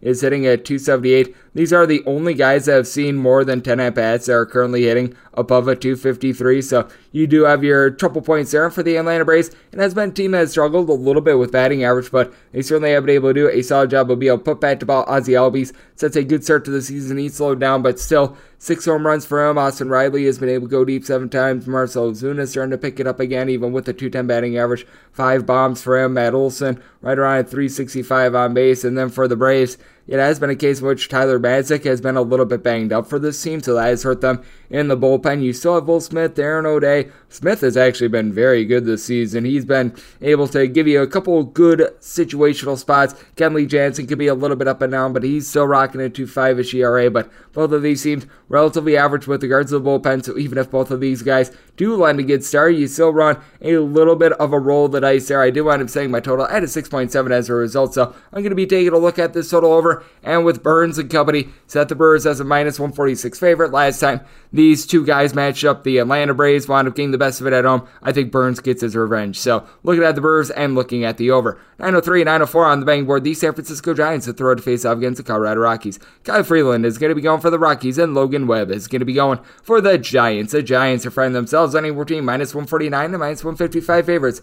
Plus price on Colorado is between 135 and 140, with 10.5 being your total. Over is anywhere between minus 110 and minus 120. The under is anywhere between even and minus 110. Did wind up saying my total at a 10.2. Logan Webb has been pretty impressive in his last few starts. He does have some demonstrative home and road splits since the beginning of last season. A little bit north of a 4 ERA on the road, but what he has been able to do a good job of is not giving up cheapies. One home run and 11 walks given up for Logan Webb in a little bit over 41 innings. So that means that he's issuing right around 2.3 ish walks per nine innings. His home runs per nine rate is like a 0.25. I mean, that is insane. And then you take a look at Kyle Freeland, and it's been a little bit of a rough year for him, and especially at home. Five home starts, a 6.66 ERA. Not even kidding. A 666, that's not good. You don't want to be rocking a 666 with regards to just a omen standpoint, and on top of that, with regards to the number itself. So it's not necessarily too impressive. He hasn't given up too many walks this year 11 walks in 36 and two thirds innings, but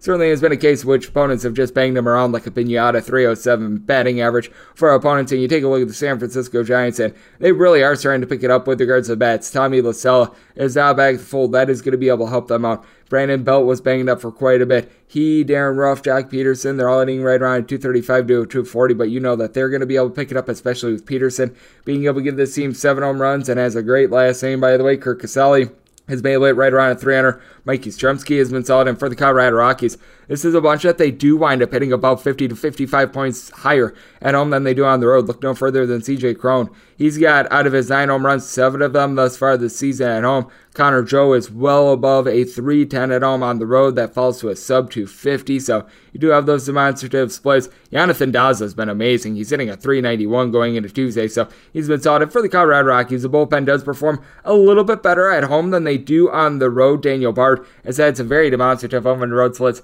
the last few seasons. Justin Lawrence at Coors Field has been solid, but this is still a bottom six bullpen with regards to ERA. And for the Giants, they have been a little bit shaky with regards to bullpen. Jake McGee has not been able to do the job, but he is a little bit banged up right now. Jarlin Garcia has yet to allow a single run this season. Camilo Doval's come out of the bullpen. He's looked solid. You've had Dominic Leone, Zack Littell deal with a few injuries as well, but I do think that Logan Webb is going to be able to deliver a masterful start in this spot, and I do think that Freeland, just giving up all the contact that he is, a little bit of a trouble spot with the Giants. I was willing to lay up to a minus 105 on the run line with them, made them a minus 158 favorite on the money line. Currently finding them even money on the run line. I'm going to reduce the juice and I'm going to go with the run line just because I do think that Webb is going to be able to go out there and dominate and set my total at a 10.2. So looking under and looking at the Giants on the run line to be able to reduce the juice. 905, 906 on the betting board. The Arizona Diamondbacks. They throw to face off against the LA Dodgers. Walker Buehler is going to be going for the Dodgers, and Zach Davies is going to be on the bump for Arizona. Arizona's find themselves as a sizable underdog. And we're between plus 225 and seeing as eyes at plus 240. Meanwhile, with the LA Dodgers, going to be finding them anywhere between minus 260 and minus 280, with 8 being your total. Over is between minus 110 and minus 115. Under is anywhere between minus 110 and minus 105. I thought that I was making the Dodgers a very, very good and sizable favorite here at minus 233, but I mean, we've got 240 on the board right now. It's a take on the Arizona Diamondbacks just because trying to lay this number with the Dodgers, it is going to get you in the long term. Now, for the Arizona Diamondbacks, certainly a little bit of a rough go of it with their pitching yesterday, but that said, I do take a look at Zach Davies, and he did wind up having some success in Milwaukee a few years ago. And on top of that, while he was with the San Diego Padres out there in the same division as the Dodgers a few years ago, he was lights out. Now, he's had a issue with regards to walks thus far this year 15 walks in 35 and a third innings, so nearly four walks per nine innings, but to be able to keep the ball in the yard, swing and miss stuff, right around seven and a half punch outs per nine innings. He's limiting contact in general. And for Walker Buehler, he wound up getting his start moved up last week. He had to pitch on Friday instead of Saturday, and you could tell that he was not himself. Five runs given up over the course of five innings, and you have to wonder if his homeostasis as a pitcher, for lack of a better term, has been thrown off because in his previous three starts, he went a combined 21 innings, giving up just one run. One of those was a complete game around cleanup on the road against the Arizona Diamondbacks. But with the Diamondbacks, the batting average is rough with this team. They're in the bottom 10 with that regard, but this has actually been one of the best teams with regards to being able to go deep. Christian Walker now has eight home runs this season. Dalton Varsho, he's got six bombs. Now you take a look at what they it out there for game two of that doubleheader. One guy was sitting above a 233, and that's a gentleman with 27 at bats going into that game in Alek Thomas. But certainly you do have the hard contact there. And for the LA Dodgers, you got a couple guys for this team. They need to pick it up as it's been Max Muncy, Justin Turner down for what? Cody Bellinger. These guys hitting at 225 or lower have been hurting them a little bit. Will Smith has been banged up this season. Mookie Betts has been terrific. He's got eight home runs, 20 plus RBI. He's been able to do a good job getting on base.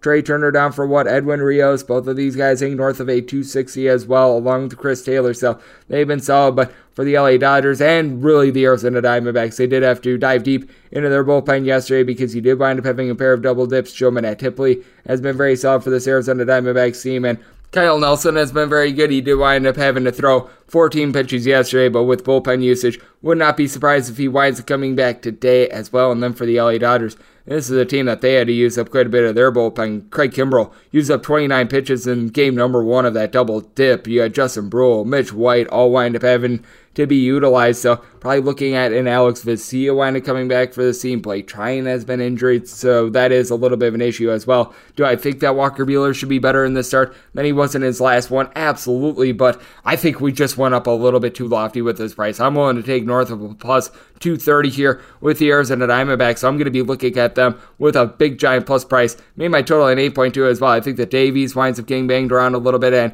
this is going to be a game that is 1:10 p.m. Pacific time out there in Los Angeles. Ball flies much differently during the daytime than the nighttime in LA. So I'm going to be willing to ride this over to go along with these Saints. 907, 908 on the betting board. The Washington Nationals hit the road face off against the Miami Marlins. You've got Pablo Lopez on the bump for the Marlins and Josiah Gray is going to be on the bump for Washington. Washington find themselves a big underdog, an 8 14 plus 155 and plus 163. Meanwhile, if you're taking a look at Miami, going to be getting them anywhere between minus 170 and minus 180, with 7 at being your total. The under is anywhere between minus 120 minus 125. The over is anywhere between even and plus 105. And with Miami, set them a minus 176 on the money line. But if you take a look at the run line, right now you're finding that right in the neighborhood of about a plus 130 to a plus 135, and I'm willing to take that plus price because you've got yourself a Washington Nationals bullpen that has been very bad to say the least. Now, I do fully recognize that right around 30% of games involving a home favorite and the home favorite winds winning outright have come by one run, so you are playing a little bit of a roll of the dice there, but you're going from getting a minus 175 to a plus 135, so this is a little bit more of a math play and just a reduction of juice for me, and I feel solid about it just because you do take a look at this Washington Nationals team, and you got a guy in Tanner Rainey who's been much better this season, but still, a guy that last season, he's the closer, and he had a north of 70 ERA. That's not necessarily too terrific.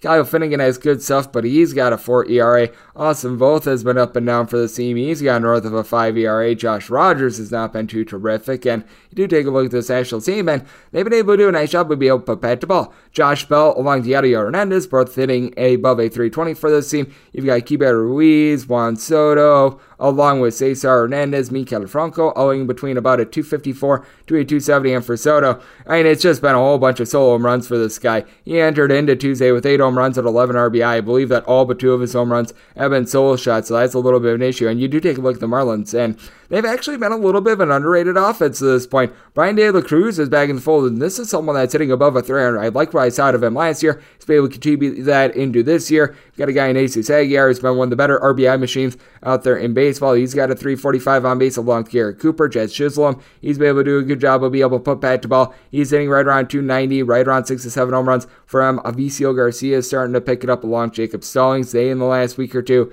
have been hitting it well after bad starts to the season. Jorge Soler still needs to pick it up with regards to his batting average has been a little bit banged up, but I also do like what you're able to get out of this Miami Marlins bullpen as you've had a little bit of shakiness with regards to the Anthony's, Anthony Bass, Anthony Bender have both had somewhat suspect ERAs, especially Bender 415 ERA Bass to his point has actually been very, very good. And you did take a look at what you're able to get past that. Tanner Scott been a little bit of a bust since coming over from the Orioles, but Cole Sulser, 3 ERA, he's been able to do a good job of being able to shut things down. Tommy Nance has been solid out of the bullpen, and you take a look at Mr. Lopez, and he has been absolutely masterful for this Miami Marlins team. This is a guy that does have some pretty demonstrative home and road splits, so fortunately this is a home start for him, but a buck 05 ERA with a 4 and 1 record, getting right around 9.8 strikeouts per nine innings. His walks per nine rate is 1.7, and I mean, at home this year, his home ERA is worse than his road ERA. That's because his home ERA is a buck 50 and his road ERA is a 0.47 last year. It was more like a 2.34 ERA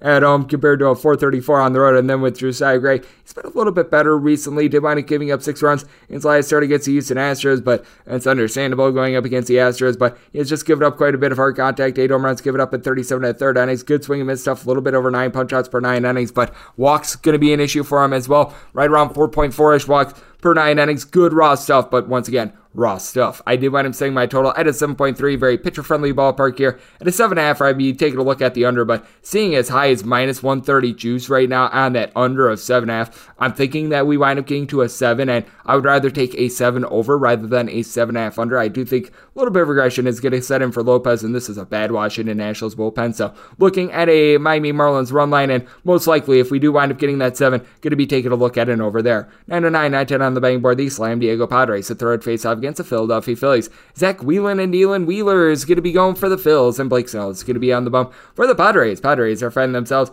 between plus 125 and plus 130 underdogs. Meanwhile, with the Phils, you're finding them between minus 140, minus 145, with 8 being your total. Under is anywhere between minus 110 and minus 120. Over anywhere between even and minus 110. And for Blake Snell, this is going to be his first appearance of the season. He was uh, supposed to make his start, I believe, either on opening day or just after opening day, and well, you wind up getting hurt in warm up, so that's not necessarily too terrific. But you take a look at what Blake Snell wound up doing away from San Diego last year, ghastly bad. I mean, this guy was actually pretty tremendous at home with a 250 ERA, 612 road ERA, and it's not like it was a small sample size. 15 starts, allowed 10 bombs in 60 and two thirds innings, and most befuddling, 42 walks in 60 innings.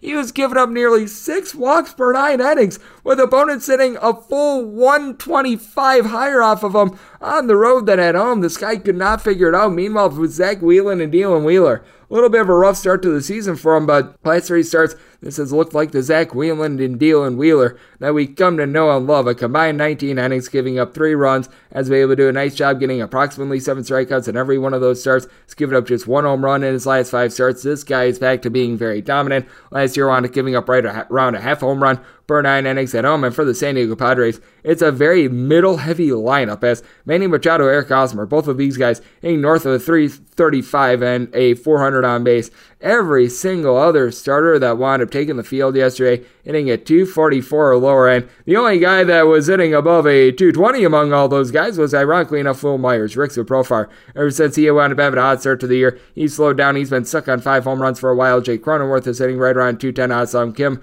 right around 217 ish. Austin Supernola has not been so super. They've brought in Robinson Cano, who's about 500 billion years old. That's necessarily too terrific. And for the Philadelphia Phillies, it has been a little bit of an up and down lineup themselves. Kyle Schwarber hitting below 200, but he has been able to give the team nine home runs thus far this season. Alec Bohm needs to work on his fielding, but he and Jean Segura hitting above 300 for the team. Even Odubel Herrera has been able to get on base. Bryce Harper has been amazing for the team, has been dealing with a little bit of an injury the last few days, but JT Realmuto, even though he's hitting about a 240, still has been able to find a way to be able to get on base for you. Now, the one thing that you have to caution yourself with the Philadelphia Phillies, this bullpen is just remarkably bad. Jeurys Familia, Spanish for blown save. This guy has just not been good all season long. Corey Knebel, he's had a little bit of a rough go of it as well. 360 ERA for him. You take a look at Christopher Sanchez, he's rocking a 6 ERA. James Norwood right around a 7 ERA. Jose Alvarado, boy, it has not been good for him. And for the San Diego Padres, it's not like this has been a lights out bullpen either. Taylor Rogers is someone I like. He has been lights out whenever he gets a save opportunity, but the way that Blake Snell pitches on the road, he's not going to get a save opportunity. Steven Wilson, he's got a north of 4 ERA. Robert Suarez is someone that they had high hopes for. He has not been living up to those as well. So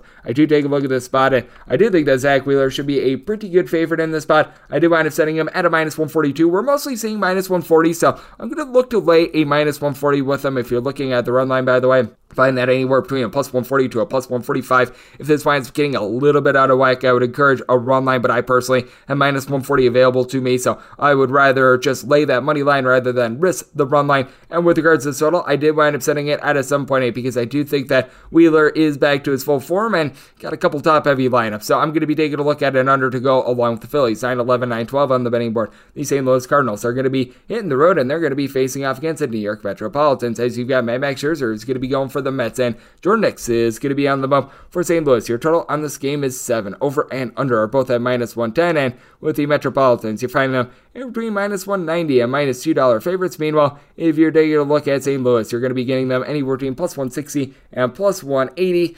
I think we might be getting up a little bit too lofty here. I was willing to set the Mets at a minus 179. I'm seeing multiple 180s available to me, and I'm going to be one to take a plus 180 here with the St. Louis Cardinals. Jordan Hicks is pretty much an opener plus at this point. He's been able to go five innings once or twice this season, but a guy that just throughout his career has wound up coming out of the bullpen. And during his minor league days, I believe that he did wind up making some starts, but certainly not a guy that is used to necessarily going too deep into games. Wound up going five innings, giving up three runs in his last start against the San Francisco Giants. And it's really only went north of four innings that time and one other this season. So that is a little bit of an issue. And we all know about Max Scherzer. Guy has been just lights out through the out the entirety of his career, but has given up eight home runs over the course of his last three starts, four home runs in that time span. He is up there in age. He's going to be turning 38 in July. So you have to wonder if perhaps there's going to be a little bit of a fall off coming forward. Now, in New York, he's allowing opponents to hit just a buck 36, so he's been able to do a tremendous job there. But you know what? The Cardinals have that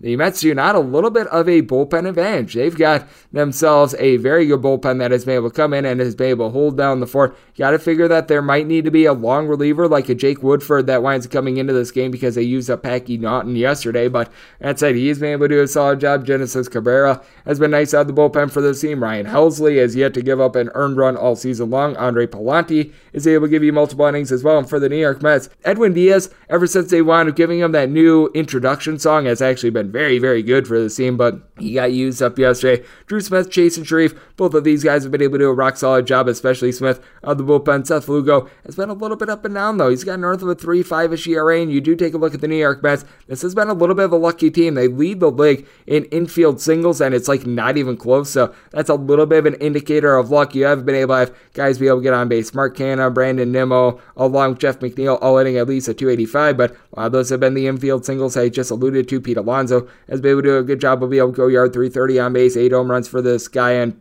Francisco Lindor looking a little bit better this season, but he's had a little bit of a drop off in recent weeks. Eduardo Escobar hitting just a 220 did wind up hitting a home run in game two of that doubleheader. But for the St. Louis Cardinals, Nolan Arenado and Paul Goldschmidt have been incredibly impressive for this team. Both of these guys hitting above a 300, along with Brendan Donovan, their young gentleman, has been able to do a solid job of being able to come in and be able to hold down the Fort Goldschmidt north of 22 RBI this season. Tommy Edman has right around a 370 on base. So you've got yourself some mashers, even with guys like Edmundo Sosa, Tyler O'Neill, to lack of a better term, Dylan Carlson. These guys struggling a little bit. I do have a little bit more faith here in the Cardinals. Should Max Scherzer be a relatively good favorite? Yes, but I think we've gone a little bit too far here, and I do think that there is a little bit of a fall off coming in for Max Scherzer, even though it's not necessarily popular to say.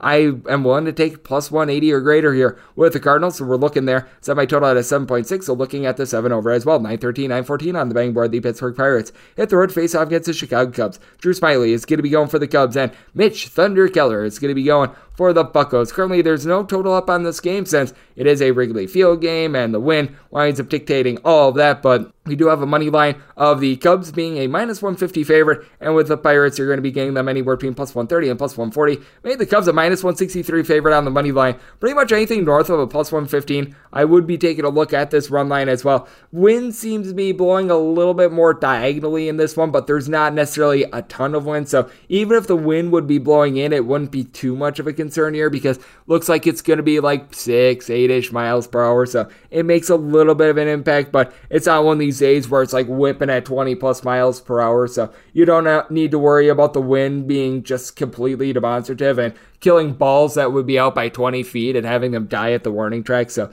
you're able to feel secure on that. But you do take a look at Drew Smyly, a little bit more of a fly ball pitcher, and he's been a little bit unlucky this year. One and four record with a 364 ERA. I'm not saying that he deserves to be four and one or anything like that, to, but to be one and four with the way that he's pitched has been a little bit rough. He has given up five home runs in 29 and two thirds innings, but he's given up just six walks. Swing and miss stuff has been down from a little bit. 21 strikeouts. Has approximately four strikeouts, no more, no less, in each out of his last five starts. And then you take a look at Mitch Keller, and he is 0 5, and he deserves a 0 5 because he's got a 661 ERA. He has been giving up right around 3.4 walks per nine innings, which is actually a little bit down for him, but he's given up four plus runs in three out of his last four starts. Certainly has been a little bit shaky with that regard, and two of those starts wound up coming against the Cincinnati Reds, so that's not necessarily too terrific right there. And you take a look at this Pittsburgh Pirates team, and you just don't have a lot of measures when it comes to this team. You do have guys that have been able to do a solid job of being able to get on base. Ben Gamel sitting right around 275, Michael Chavis just below that, and then Ke'Bryan Hayes, who wound up getting a day off yesterday, he's been able to 300. Even Rodolfo Castro has been able to move the line. Daniel Vogelbach sitting a 250. I'm glad that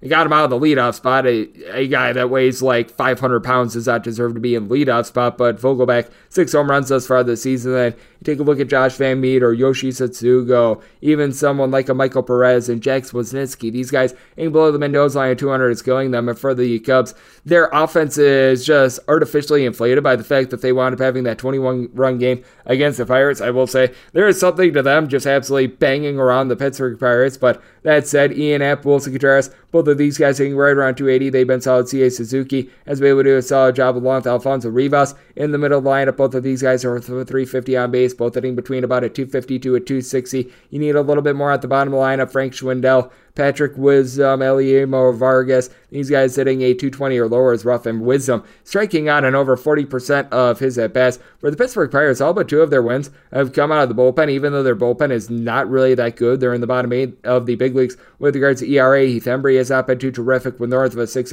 ERA. Chris Stratton as well at the bottom. David Bednar has been solid, but the Cubs third best bullpen ERA when it comes to National League Scott Effross has actually been able to do a very good job with this team. A buck 20 ERA for him this season. Michael Rucker, to my surprise, has not licked games on fire thus far this season. Rowan Wick, a sub 2 ERA for him. Mychal Givens, he's able to give you some relatively solid innings as well. So, with regards to the way that the wind is playing, I did want to say my total at an 8.2. So, an 8 or less, I'll be taking a look at an over, an 8.5 or higher to the under. But with the Cubs, willing to lay up to minus 163 on the money line. So, at current numbers, I'd be looking at a money line. Depends upon what run line price we wind up getting if I'd be willing to pull the trigger there, or if I'm just going to be taking a look at a little bit of something different in the AM, but in some form or fashion, looking at the Cubs, and I am going to be taking a look at an 8 or less to the over and an 8.5 higher to the under as we move on to 915, 916 on the betting board. You've got the Detroit Tigers and the Tigres are going to be hitting the road to face off against the Tampa Bay Rays. Drew Rasmussen is going to be going for the Tampa Bay Rays, and Eduardo Rodriguez is going to be going on the bump for Detroit. Detroit is finding themselves as a pretty sizable underdog. You're going to be getting them anywhere between plus 160 and plus 175. Meanwhile, the Rays are finding themselves as a pretty sizable favorite as they are anywhere between minus 180 and minus 190. And I did think that we went too low with regards to total. I did wind up saying it at a 7.7. To the credit of the Detroit Tigers, they do have a top five bullpen with regards to ERA, and the Tampa Bay Rays have actually been very much league average with regards to bullpen this season. I think a lot of that is just thrown off by the fact that they've had a lot of guys that just did not wind up giving them any sort of length whatsoever with regards to their starts at the beginning part of the season. And now they've been able to lock in someone like Jeffrey Springs and been able to stretch him out. So that has been able to get things back in balance for this team because you take a look at their star-studded relievers. JP Feyereisen has yet to give up a single run this season. Matt Wisler has given you right around a two-ish ERA. Jason Adam, a sub-two ERA along Jalen Beeks. Heck, Phoenix Sanders, when he's been out there, has been very solid for the team as well. And for the Detroit Tigers, Will Vest, Gregory Soto, these guys have been able to do a lights out job. Andrew Chafin, since coming off the injured list, he's been able to give this team some good innings. But with Eduardo Rodriguez, you got your question marks there. Last year, he wound up having a fielding independent that did not wind up matching up with his ERA, indicating that he was getting relatively unlucky. I question how much of that was bad luck because now he's given up 15 walks in 38 and two thirds innings. Command has not necessarily been there for him. It's been an up and down season for him as he's given up at least three runs and now three out of his last five starts.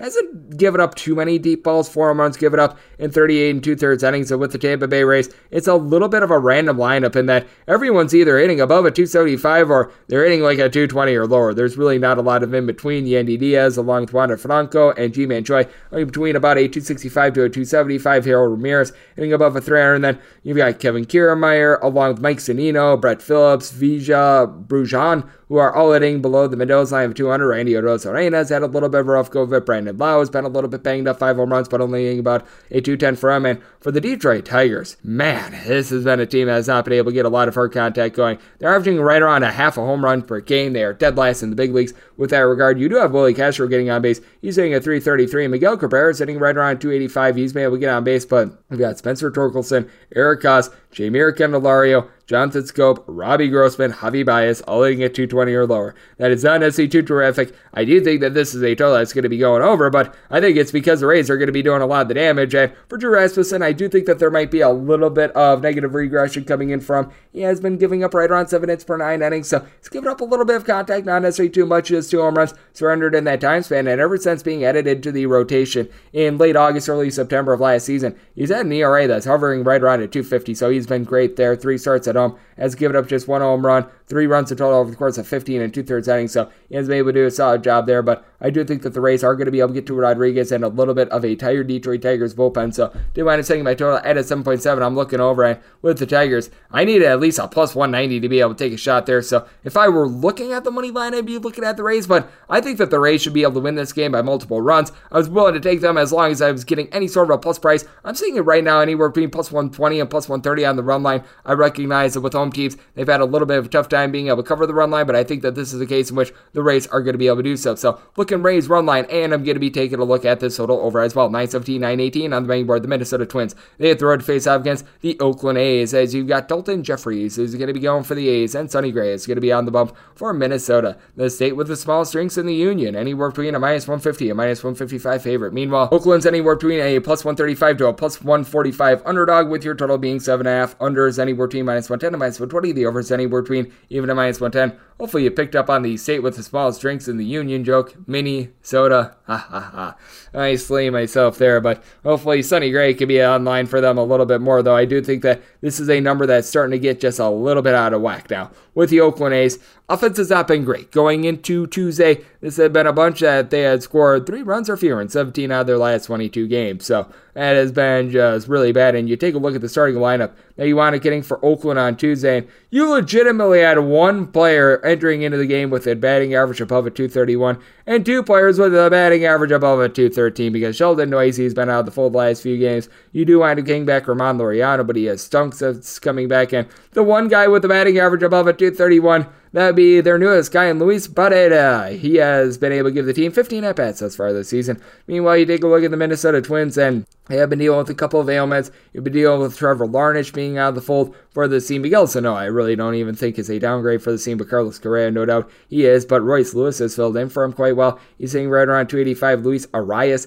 is hitting well above a 300. Byron Buxton, he wound up being out of the fold once again yesterday. That's always an issue because he's been able to give the team 11 home runs in 25 games. He has been absolutely tremendous. But Jorge Polanco, Max Kepler, Nick Gordon, these guys are in between about 240 to 255. So they've been rock solid. And you've actually got a pair of top eight bullpens with regards to ERA out there in the big leagues. To my surprise, you've been able to get some really good innings out of Joe Smith for the Minnesota Twins. Griffin Jackson has been good in long relief. Jhoan Duran has been able to give you solid innings. Ty Duffey's starting to pick it up. And for the Oakland A's, Sam Moll has just come in and mauled opponents. AJ Puk is a guy with a 0.55 ERA that's able to go multiple innings. Dany Jimenez, sub 1 ERA as well. So both of these teams have been lights out with regards to bullpen. But the one thing I will say about this game is that it's going to be starting at 12:37 local time in Oakland. It's very much pitcher friendly when it comes to the nighttime. During the daytime, it's much more hitter friendly. And Daulton Jefferies is a little bit more of a pitcher contact guy. This is someone that is not going to put you on very cheaply. Does a good job of being able to limit the walks thus far in 35 and a third innings. He's given up just five walks to four home runs, ironically enough. Strikeout rate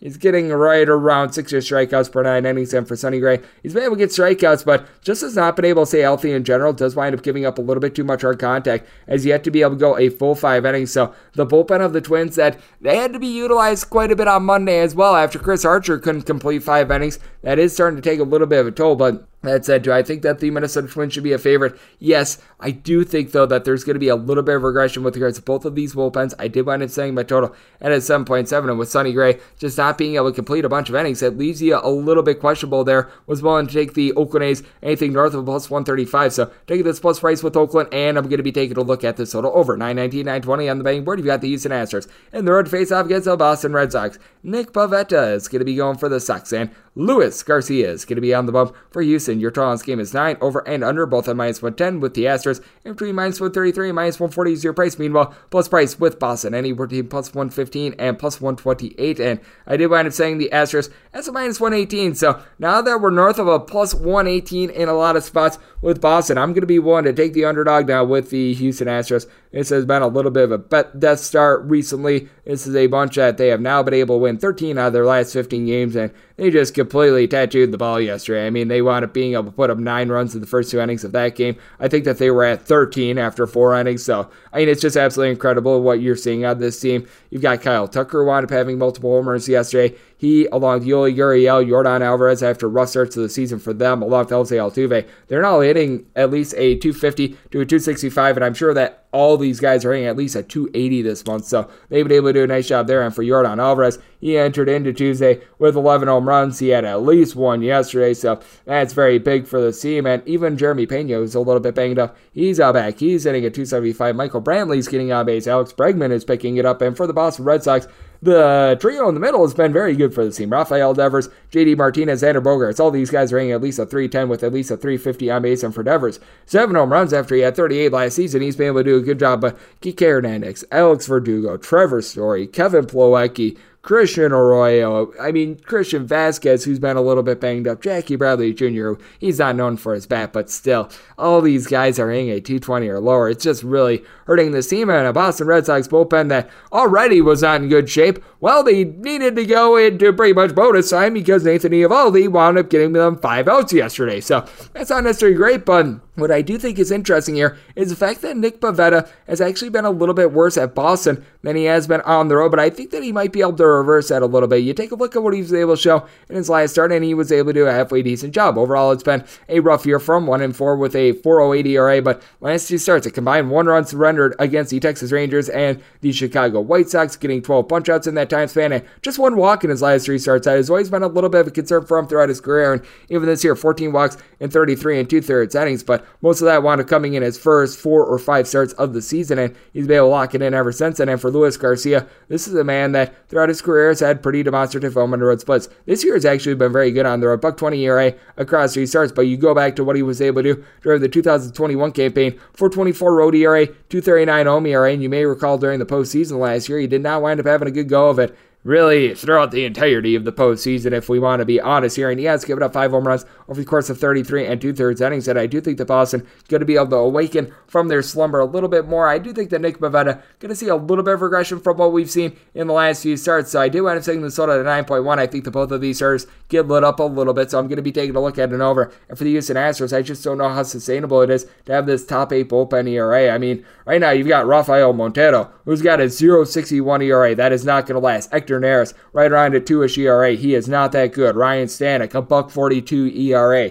I'm seeing some positive progression with regards to that ERA, with regards to the ERA going up. So I'm willing to take the Boston Red Sox with a little bit of plus price and this nine over 921, 922 on the betting board. The New York Yankees hit the road face off against the Baltimore Orioles. Jordan Lyles is going to be going for the Orioles, and Gerrit Cole is going to be on the bump for the Yankees. Yankees are finding themselves anywhere between minus 220 and minus 250 favorites. Meanwhile, with Baltimore, it is anywhere between plus 195 and plus 205 with your draw scheme anywhere between 7.5 and 8. On the 8, under is minus 120 and the over is even. On the 7.5, the over is minus 120 and the under is even. And with Cole and company, of saying the Yankees as a minus 218 favorite. I need at least a plus 218 to even consider the Orioles. We are not there. And when it comes to run line of the Yankees, right now I'm finding it anywhere between a minus 140 to a minus 150. I'm willing to lay up to a minus 146 with them. I'm seeing a lot of minus 140s to a minus 145s, and it's not necessarily the number that you want to be laying, but I would much rather go in on a right around a minus 140 to a minus 145 run line of the Yankees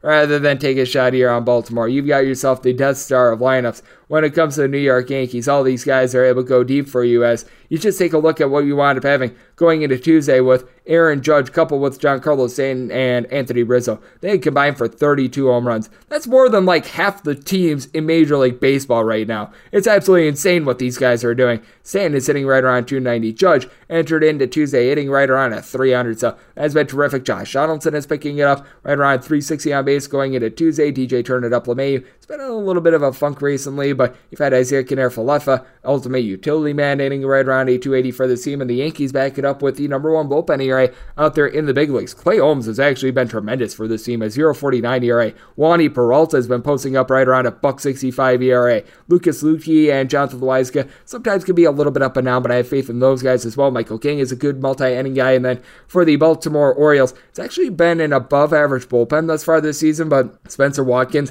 could only wind up giving them four innings yesterday, so that meant that Dylan Tate, Joey Krehbiel, so many guys wound up having to get pushed out of the bullpen. Felix Bautista has actually been halfway solid for this Orioles team, but Cionel Perez, I mean, a 0.87 ERA entering into Tuesday, there's no way that that's going to be withstanding, and you do take a look at this Orioles lineup, you wind up getting Austin the Say's kid back in the fold yesterday. He, Trey Boo Mancini are both hitting a 275 or greater. Ryan Mountcastle is in that fold as well, but Mountcastle has been dealing with a little bit of an injury. Cedric Mullins, since the beginning of the uh, month of May, has been hitting above a 300. His power seems to be returning, but you look at the bottom of the lineup, Anthony Bemboom, Tyler Nevin, you're able to throw in there Kelvin Gutierrez, Ryan McKenna, Ramon Urias. List goes on and on. Typically, I would throw in there Ode Mateo, but he's actually been halfway decent for the team. But like all these guys are hitting at 220 or lower. It's not necessarily too tremendous for this Baltimore Orioles team. And for Gerrit Cole, no doubt, since he's sicky stuff, he has not necessarily been the same guy, but has been able to pick it up a little bit more recently. Overall for the season at 295 ERA, five bombs given up in 36 and two thirds innings. And the big thing is he's back to getting right around 11 punchouts per nine innings. He has get, gotten at least nine strikeouts in three out of his last four starts, giving up a combined four runs in those starts and five walks. So he has been nothing short of magnificent there. The offense has been firing on cylinders and got a guy in Jordan Lyles that last year wound up giving up 1.9 home runs per nine innings. Thus far this season, that's down a little bit, but that's because home runs in general are down. He's been giving up right around 3.4 ish walks per nine innings, five home runs given up in 39 innings, posting up an ERA that's hovering right around a 4 4. So I do think that that's going to be a little bit of an issue. He's given up four plus runs in three out of his last four starts, and I think that the Yankees are going to destroy him once again. So even up to about a minus 145 ish, I'm willing to take a look at this Yankees run line. And when it comes to the total, I think that the Yankees are going to pummel poor Mr. Lyles, set the total at 8.8. So looking over and looking Yankees run line. We move on to 923, 924 on the betting board. The Seattle Mariners are going to be in the road face off against the Toronto Blue Jays. Kevin Gausman is going to be going for the Jays, and Juan Marco Gonzalez is going to be on the bump for Seattle. Seattle is finding themselves as a very sizable underdog. Anywhere between plus 190 and plus $2 is your price. Meanwhile, if you're taking a look at Toronto, you're going to be finding them anywhere between minus 220 and minus 235 with your total on game 8. Your under is anywhere between minus 115 and minus 125. The over is anywhere between minus 105 and plus 105. And I do think that Kevin Gausman should be a sizable favorite because he has been absolutely masterful this year. I think we've went a little bit too far here. I was willing to take a plus 175 or greater with regards to the Seattle Mariners, so I'm going to be in on them. And I do expect the Blue Jays to be able to pick it up a little bit more with regards to this lineup. You take a look at what they've been able to do this season, and has been just a little bit strange to see them not being able to hit with Ben in scoring position because you got George Springer, Vlad Guerrero Jr., both are stuck on seven home runs. Both have been able to hit a 270 plus for this team, but neither has been able to do a lot with men in scoring position. Bo Bichette is hitting right around a 250 you expect a little bit more out of him. Teoscar Hernandez has been clearly a little bit banged up. He and Matt Chapman hitting below the Mendoza line of a 200. Raimel Tapia has not necessarily been too terrific, but you also take a look at the Seattle Mariners, and it's been a hot and cold lineup for this team as well. Adam Frazier along with Julio Rodriguez, both hitting right around 265, and then you got Ty, France and JP Crawford hitting at 300 plus with France 25 RBI into what we were seeing on Tuesday. But then you got yourself a lot of guys that they need to pick it up. Steven Souza, Jarred Kelenic, who has not been in the fold recently, Mike Ford. You're able to throw in there so many guys like an Abraham Toro. You're able to throw in there Cal Raleigh, Dylan Moore. List goes on and on of guys hitting at 200 or lower, and that was a big issue for them last season. And the Mariners don't necessarily have a ton of bullpen usage to be able to back them up. They've been dealing with a little bit of an injury to Drew Steckenrider and has not necessarily been himself. I've always liked Anthony Misiewicz. Sub 2 ERA for him. Diego Castillo has been just all over the place this season, a north of an 8 ERA, but I do take a look at Marco Gonzalez. Does he give up a couple too many home runs? Absolutely, but command is typically on with him. 13 walks and 32 innings thus far this season. That is a little bit unsightly, but we noticed it from him in his first six, seven starts last season, and he was able to lock it in, really pitch better as the season wound up going along, and I do think that that's going to be the case, and Kevin Gausman is showing that he is one of the most elite pitchers out there in the big leagues, but I'm sorry, but there has to be a little bit of regression as to what we're seeing right now. Maybe that wound up beginning with his start against the Tampa Bay Rays, where he was just left out there a little bit too long. He did not wind up deserving to be given some of the earned runs that he did, but 45 innings and he's given up two walks and zero home runs. I mean, Kevin Gausman is terrific. This is not sustainable right here. Home runs per nine rate of literally zero and a walks per nine rate of 0.4. I mean, that is absolutely ridiculous. And I mean, I love Kevin Gausman, and I think that he's going to be able to lend another very good start here, but these are not sustainable numbers, ladies and gentlemen. So I did take a look at that. And for the Blue Jays, it has been a trouble spot with regards to the bullpen. It's a bottom eight bullpen ERA, even with Jordan Romano being a very good closer, a guy that has been able to give the team a double digit amount of saves. But take a look at Trevor Richards. He has a north of four ERA this season. Trent Thornton has been a little bit up and down for this team. David Phelps is something I like. He's got right around three ish ERA, but you expect a little bit more out of Yimi Garcia, who his ERA is hovering right around a four as well. So the Blue Jays bullpen has has been failing them a little bit. I do think that Marco Gonzalez is going to be able to do a better job of keeping the ball in the yard. It's given up eight home runs over the course of 32 innings thus far this season, and swing and miss stuff has been a little bit down. I think that he's going to be able to crank that up a little bit. I think that we've just gotten a little bit too lofty here with the Toronto Blue Jays, so I'm willing to take this plus price with the Seattle Mariners, and he did wind up saying this total at 7.3. I still think that Gausman is going to be relatively solid, and for Marco Gonzalez, I think that he's going to be a lock in as well. So I'm looking under, and I'm looking at the plus price with the Mariners. 925, 926 on the betting board. The Walker Texas Rangers going to be playing against the LA Angels. Shohei Ohtani is going to be going for the Angels, and you've got Dane Gitter Dunning going to be trying to get her done for the Texas Rangers. Rangers will find themselves anywhere between plus 140 and plus 146 underdogs. Meanwhile, if you're looking at LA, it's anywhere between minus 155 and minus 160, with 7.5 being your total. Over and under, anywhere between minus 105 and minus 115. If you're looking at the Angels run line, find that anywhere between a plus 105 to a plus 110.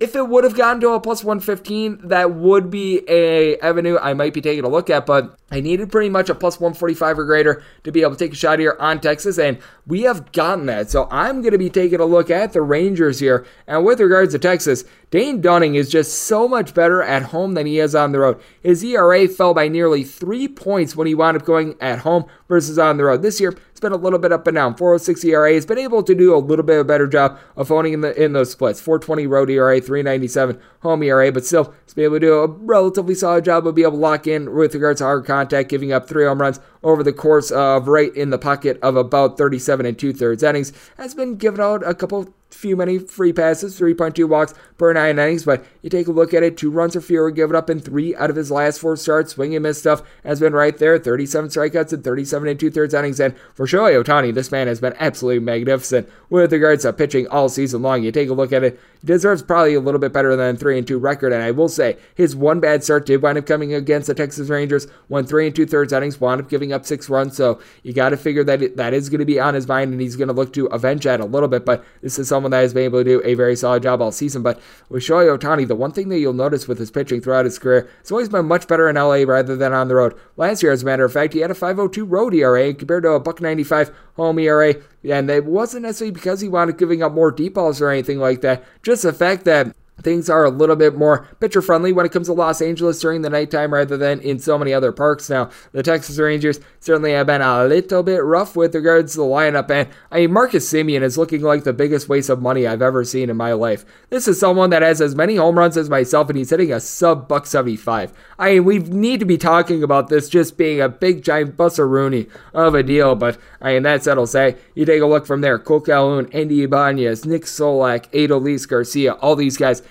in between about a buck 90 to a 220. That has been an issue. Corey Seager, he went deep yesterday. He's got eight home runs. He's been able right around 240, so he certainly has been able to do his job. And for the Angels, it's been no shortage of offense for this team. I mean, Taylor Ward has nearly a 500 on base. He has been tremendous for the team. Nine home runs. Mike Trout, 435 on base, 316 batting average. He's been able to do a nice job supplying the boom with nine home runs. Shohei Ohtani's sitting at 250. He's had a pair of home runs in the last four games, so he's been able to do a solid job there. But it's guys like Luis Rengifo, along with Matt Duffy, hitting right around 255 to 270. Brandon Marsh being able to hit 290. That has really been a difference maker for the Angels, but with the Angels, not necessarily a great bullpen as well. You've got Aaron Loup, who's been able to do a solid job. Raisel Iglesias, Ryan Tepera, I like these guys, but when you get to Oliver Ortega, along with someone like Jimmy Herget, these guys are not necessarily too reliable. And for the Texas Rangers, this has been a very good bullpen ever since I would say the first two or so weeks of the season as Brock Burke has been able to post up an ERA right around a buck 35. Joe Barlow, a sub 2 ERA. John King has been able to give you good innings. So I do think that Dane Dunning going to be able to do a good job of being able to hold down the fort at home. I do think that Shohei Ohtani is going to be able to deliver a nice performance as well. I did mind saying my total as 7.3 as a result, so I'm looking under. But with Texas, anything of a plus 145 or greater, I'm willing to take a shot here, and we have gotten there. So looking Rangers and looking under 927, 928 on the betting board. You've got the Chicago White Sox. They're going to be in the road face off against the Kansas City Royals. Zack Greinke is going to be going for the Royals, and Lucas Giolito is going to be going for the White Sox. White Sox says anywhere between minus 155 minus 160 favorites. Meanwhile, with Kansas City, you're going to be finding them anywhere between plus 140 and plus 150, with 7.5 being your total overs anywhere between minus 115 and minus 120, unders anywhere between even and minus 105. And with regards to Chicago White Sox, set them in the spot as a minus 131 favorite. I just question what you're going to be able to get out of Lucas Giolito in the start. It's going to be his first start since coming off of the COVID IL, so these are always a little bit of tricky spots. It's not like he wound up having a big layoff or anything like that. His last start wound up coming just a tad over a week ago, but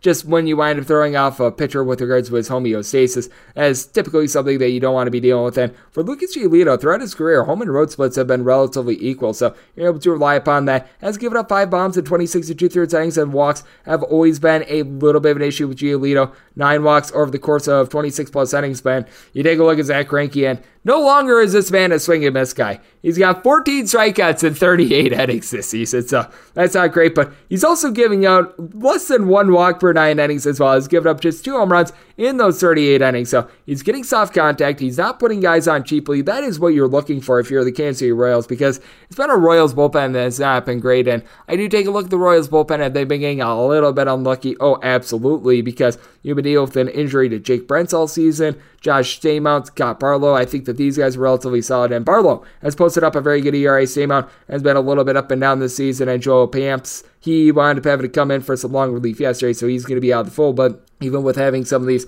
other ancillary guys like a Dylan Coleman, they should be able to hold it down. And the big thing for the Royals is that they're just not doing a good job of being able to drive guys in. In game one of the doubleheader yesterday, 0 of 12 with runners in scoring position, stranding 12 men on base. You've got Andrew Benintendi who's sitting right around 300 for the team, and Hunter Dozier, to his credit, he's made it north of a 260. You still have the power of Salvador Perez. We all remember the home runs he wound up being able to belt out last season, but that said, right now he's sitting right around the Mendoza line of 200. He, Kyle Isbel, Nicky Lopez, Carlos Santana, Whit Merrifield, all these guys hitting a 220 or lower certainly is a little bit of an issue for the team. Bobby Witt Jr., you're able to throw him in there as well. And for the Chicago White Sox, they've been dealing with some injuries. Eloy Jimenez has been out of the fold for the team. Now, they do wind up getting back Andrew Vaughn, hitting a little bit over a 250. To be able to give the team power in the limited amount of at bats that he's been able to have this season. Yoel Moncada is out back as well, but Moncada, in the couple games that he's been out there, he's had his issues as he, Adam Engel, Gavin Sheets, Yasmani Grandal, along with AJ Pollock, Leury Garcia, Josh Harrison, the Towel Boy,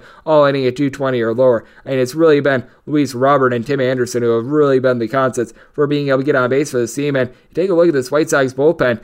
Liam Hendriks has just not been very good for this team this season. He's got 11 saves, but he's blown three of them, north of a 4 ERA. Kendall Graveman up until a few nights ago had been actually relatively solid for the team, and I do like him moving forward. Jose Ruiz, he wound up getting used up yesterday as well, so you do have quite a few tired arms. You're probably going to be needing to look to a little bit more of an ancillary guy like a Ryan Bird to be able to give you some innings, and he's been posting up north of a 4 ERA as well. So I do take a look at this spot, and I think that's a little bit of a tricky one here for the White Sox. I was willing to take anything north of a plus 130 with the Royals. So taking a shot here on Kansas City, set my total at an 8.3. So here at the 7.5, looking over, and I'm going to be looking at the Royals, and we wrap things up with my DK Nation pick 929, 930 on the bang board. The Cleveland Guardians are going to be playing OC Cincinnati Reds. We are on to Cincinnati, and they're on Tyler Mahle getting the start for them. Meanwhile, Cal Quantrill going to be going for the Guardians. Guardians are anywhere between minus 127 and minus 135 favorites. Meanwhile, Cincinnati, it's anywhere between plus 115 and plus 125 with 7.5 to 8 being your total. On the 7.5, over is anywhere between minus 115 and minus 120. The under is anywhere between even and minus 105. And with the 8, under is minus 120. The over is even.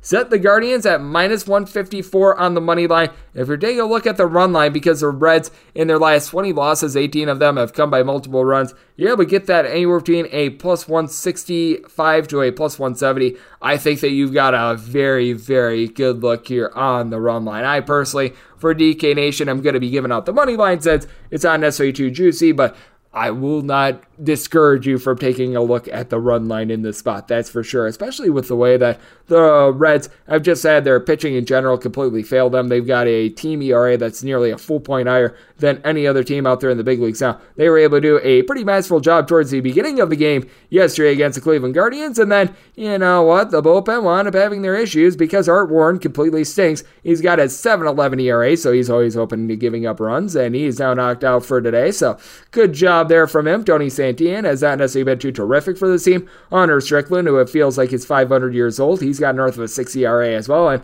take a look, at Tyler Mahle. You wound up having a 230 road ERA last season. He was actually very good away from Cincinnati, but I mean, this year, home, road, planet Pluto. It does not matter. This guy has not been good. Got a 650 road ERA in his four starts. Overall, a 589 ERA. He's given up just three home runs in 36 and two thirds innings, but it's the walks. 18 walks in 36 and two thirds innings. Is able to get some good swing and miss stuff, but you do take a look at this Cleveland Guardians team, and they've been able to do an absolutely masterful job of being able to get on base. You take a look at it, and you've got Steven Kwan, Jose Ramirez, Owen Miller, along with Andres Gimenez, and you even take a look at a little bit of a younger guy in Richie Palacios. All these guys hitting a 333 with regards to their on base or greater. Pretty much all these guys have been able to at least a 270 with regards to batting average as well. It's been a little bit of a tough year for Franmil Reyes along with Oscar Mercado, but you've been able to have Ramirez give you north of 30 RBI this season. And for the Guardians, this is a relatively solid bullpen of their own as well. Emmanuel Clase, Trevor Stephan both wound up getting used up yesterday, but still, you've got a guy like a Nick Sandlin who's been able to do a solid job of being able to hold down the fort for this team. You even take a look at someone a little bit lower in the pecking order, like a Sam Hentges, who has had experience with being able to go multiple innings. Buck 29 ERA this season. He has been rock solid for this team. And for the Cincinnati Reds, this has actually been a good lineup as well. Brandon Drury has been able to do a nice job of being able to put bat to ball right around 320 on base, seven home runs. Mike Moustakas wound up being a little bit banged up towards the beginning of the season. He's hitting a 260. Trevor Stephan, he's got right around 20-ish RBI. He's hitting well above a threat. Tyler Naquin has been able to keep the line moving as well. So I do take a look at the spot. I do think that it's going to be a little bit higher scoring, even though Cal Quantrill has been able to do a very solid job with regards to this Guardians team. You take a look at him, 393 ERA, but he has been the victim of giving up a couple unearned runs. He has given up three runs or fewer in now 19 out of his last 20 pitching appearances overall. So he's done a nice job to be able to hold down the fort. Does need to work on the walks, 14 walks in 34 and a third innings, but he's also given up just two home runs. Not a guy that's going to get a lot of strikeouts. He's averaging right around six punch outs per nine innings, but very much good pitch to contact guy. I think that he's going to be able to do a solid job in this spot of being able to keep the Reds bats pretty much at bay. And I think that Mahle going to get to straight once again. DK Nation pick is going to be on the Guardians on the money line once again do not discourage you from taking the run line as well. And with regards to total, I did wind up saying my total at an 8.7, so I'm going to be taking a look at it over as well. And that will wrap things up for the Wednesday edition of the Baseball Betting Show, now part of the VSiN family of podcasts. A big thanks to Mid Major Matt, aka Matt Josephs, for joining me in the last segment. If you do like returning from this fine podcast, Baseball Betting Show, you're able to subscribe wherever you get your podcasts Apple Podcasts, Google Play, Spotify, Stitcher, and TuneIn. If you've got a question, comment, segment idea, what have you for this podcast, you do have one of two ways to far this in. First one is my Twitter timeline at gunit underscore D1. Keep in mind, letters EM. Naming does not matter, so as per usual, please send these into the timeline and the other ways find an Apple Podcast review. If you rate this podcast five stars, it is very much appreciated. And then from there, you're able to find whatever you'd like to hear on this podcast. Find that five star review coming at you guys every single day throughout the baseball season, and that means I'm coming at you once again tomorrow. Thank you so much for tuning in.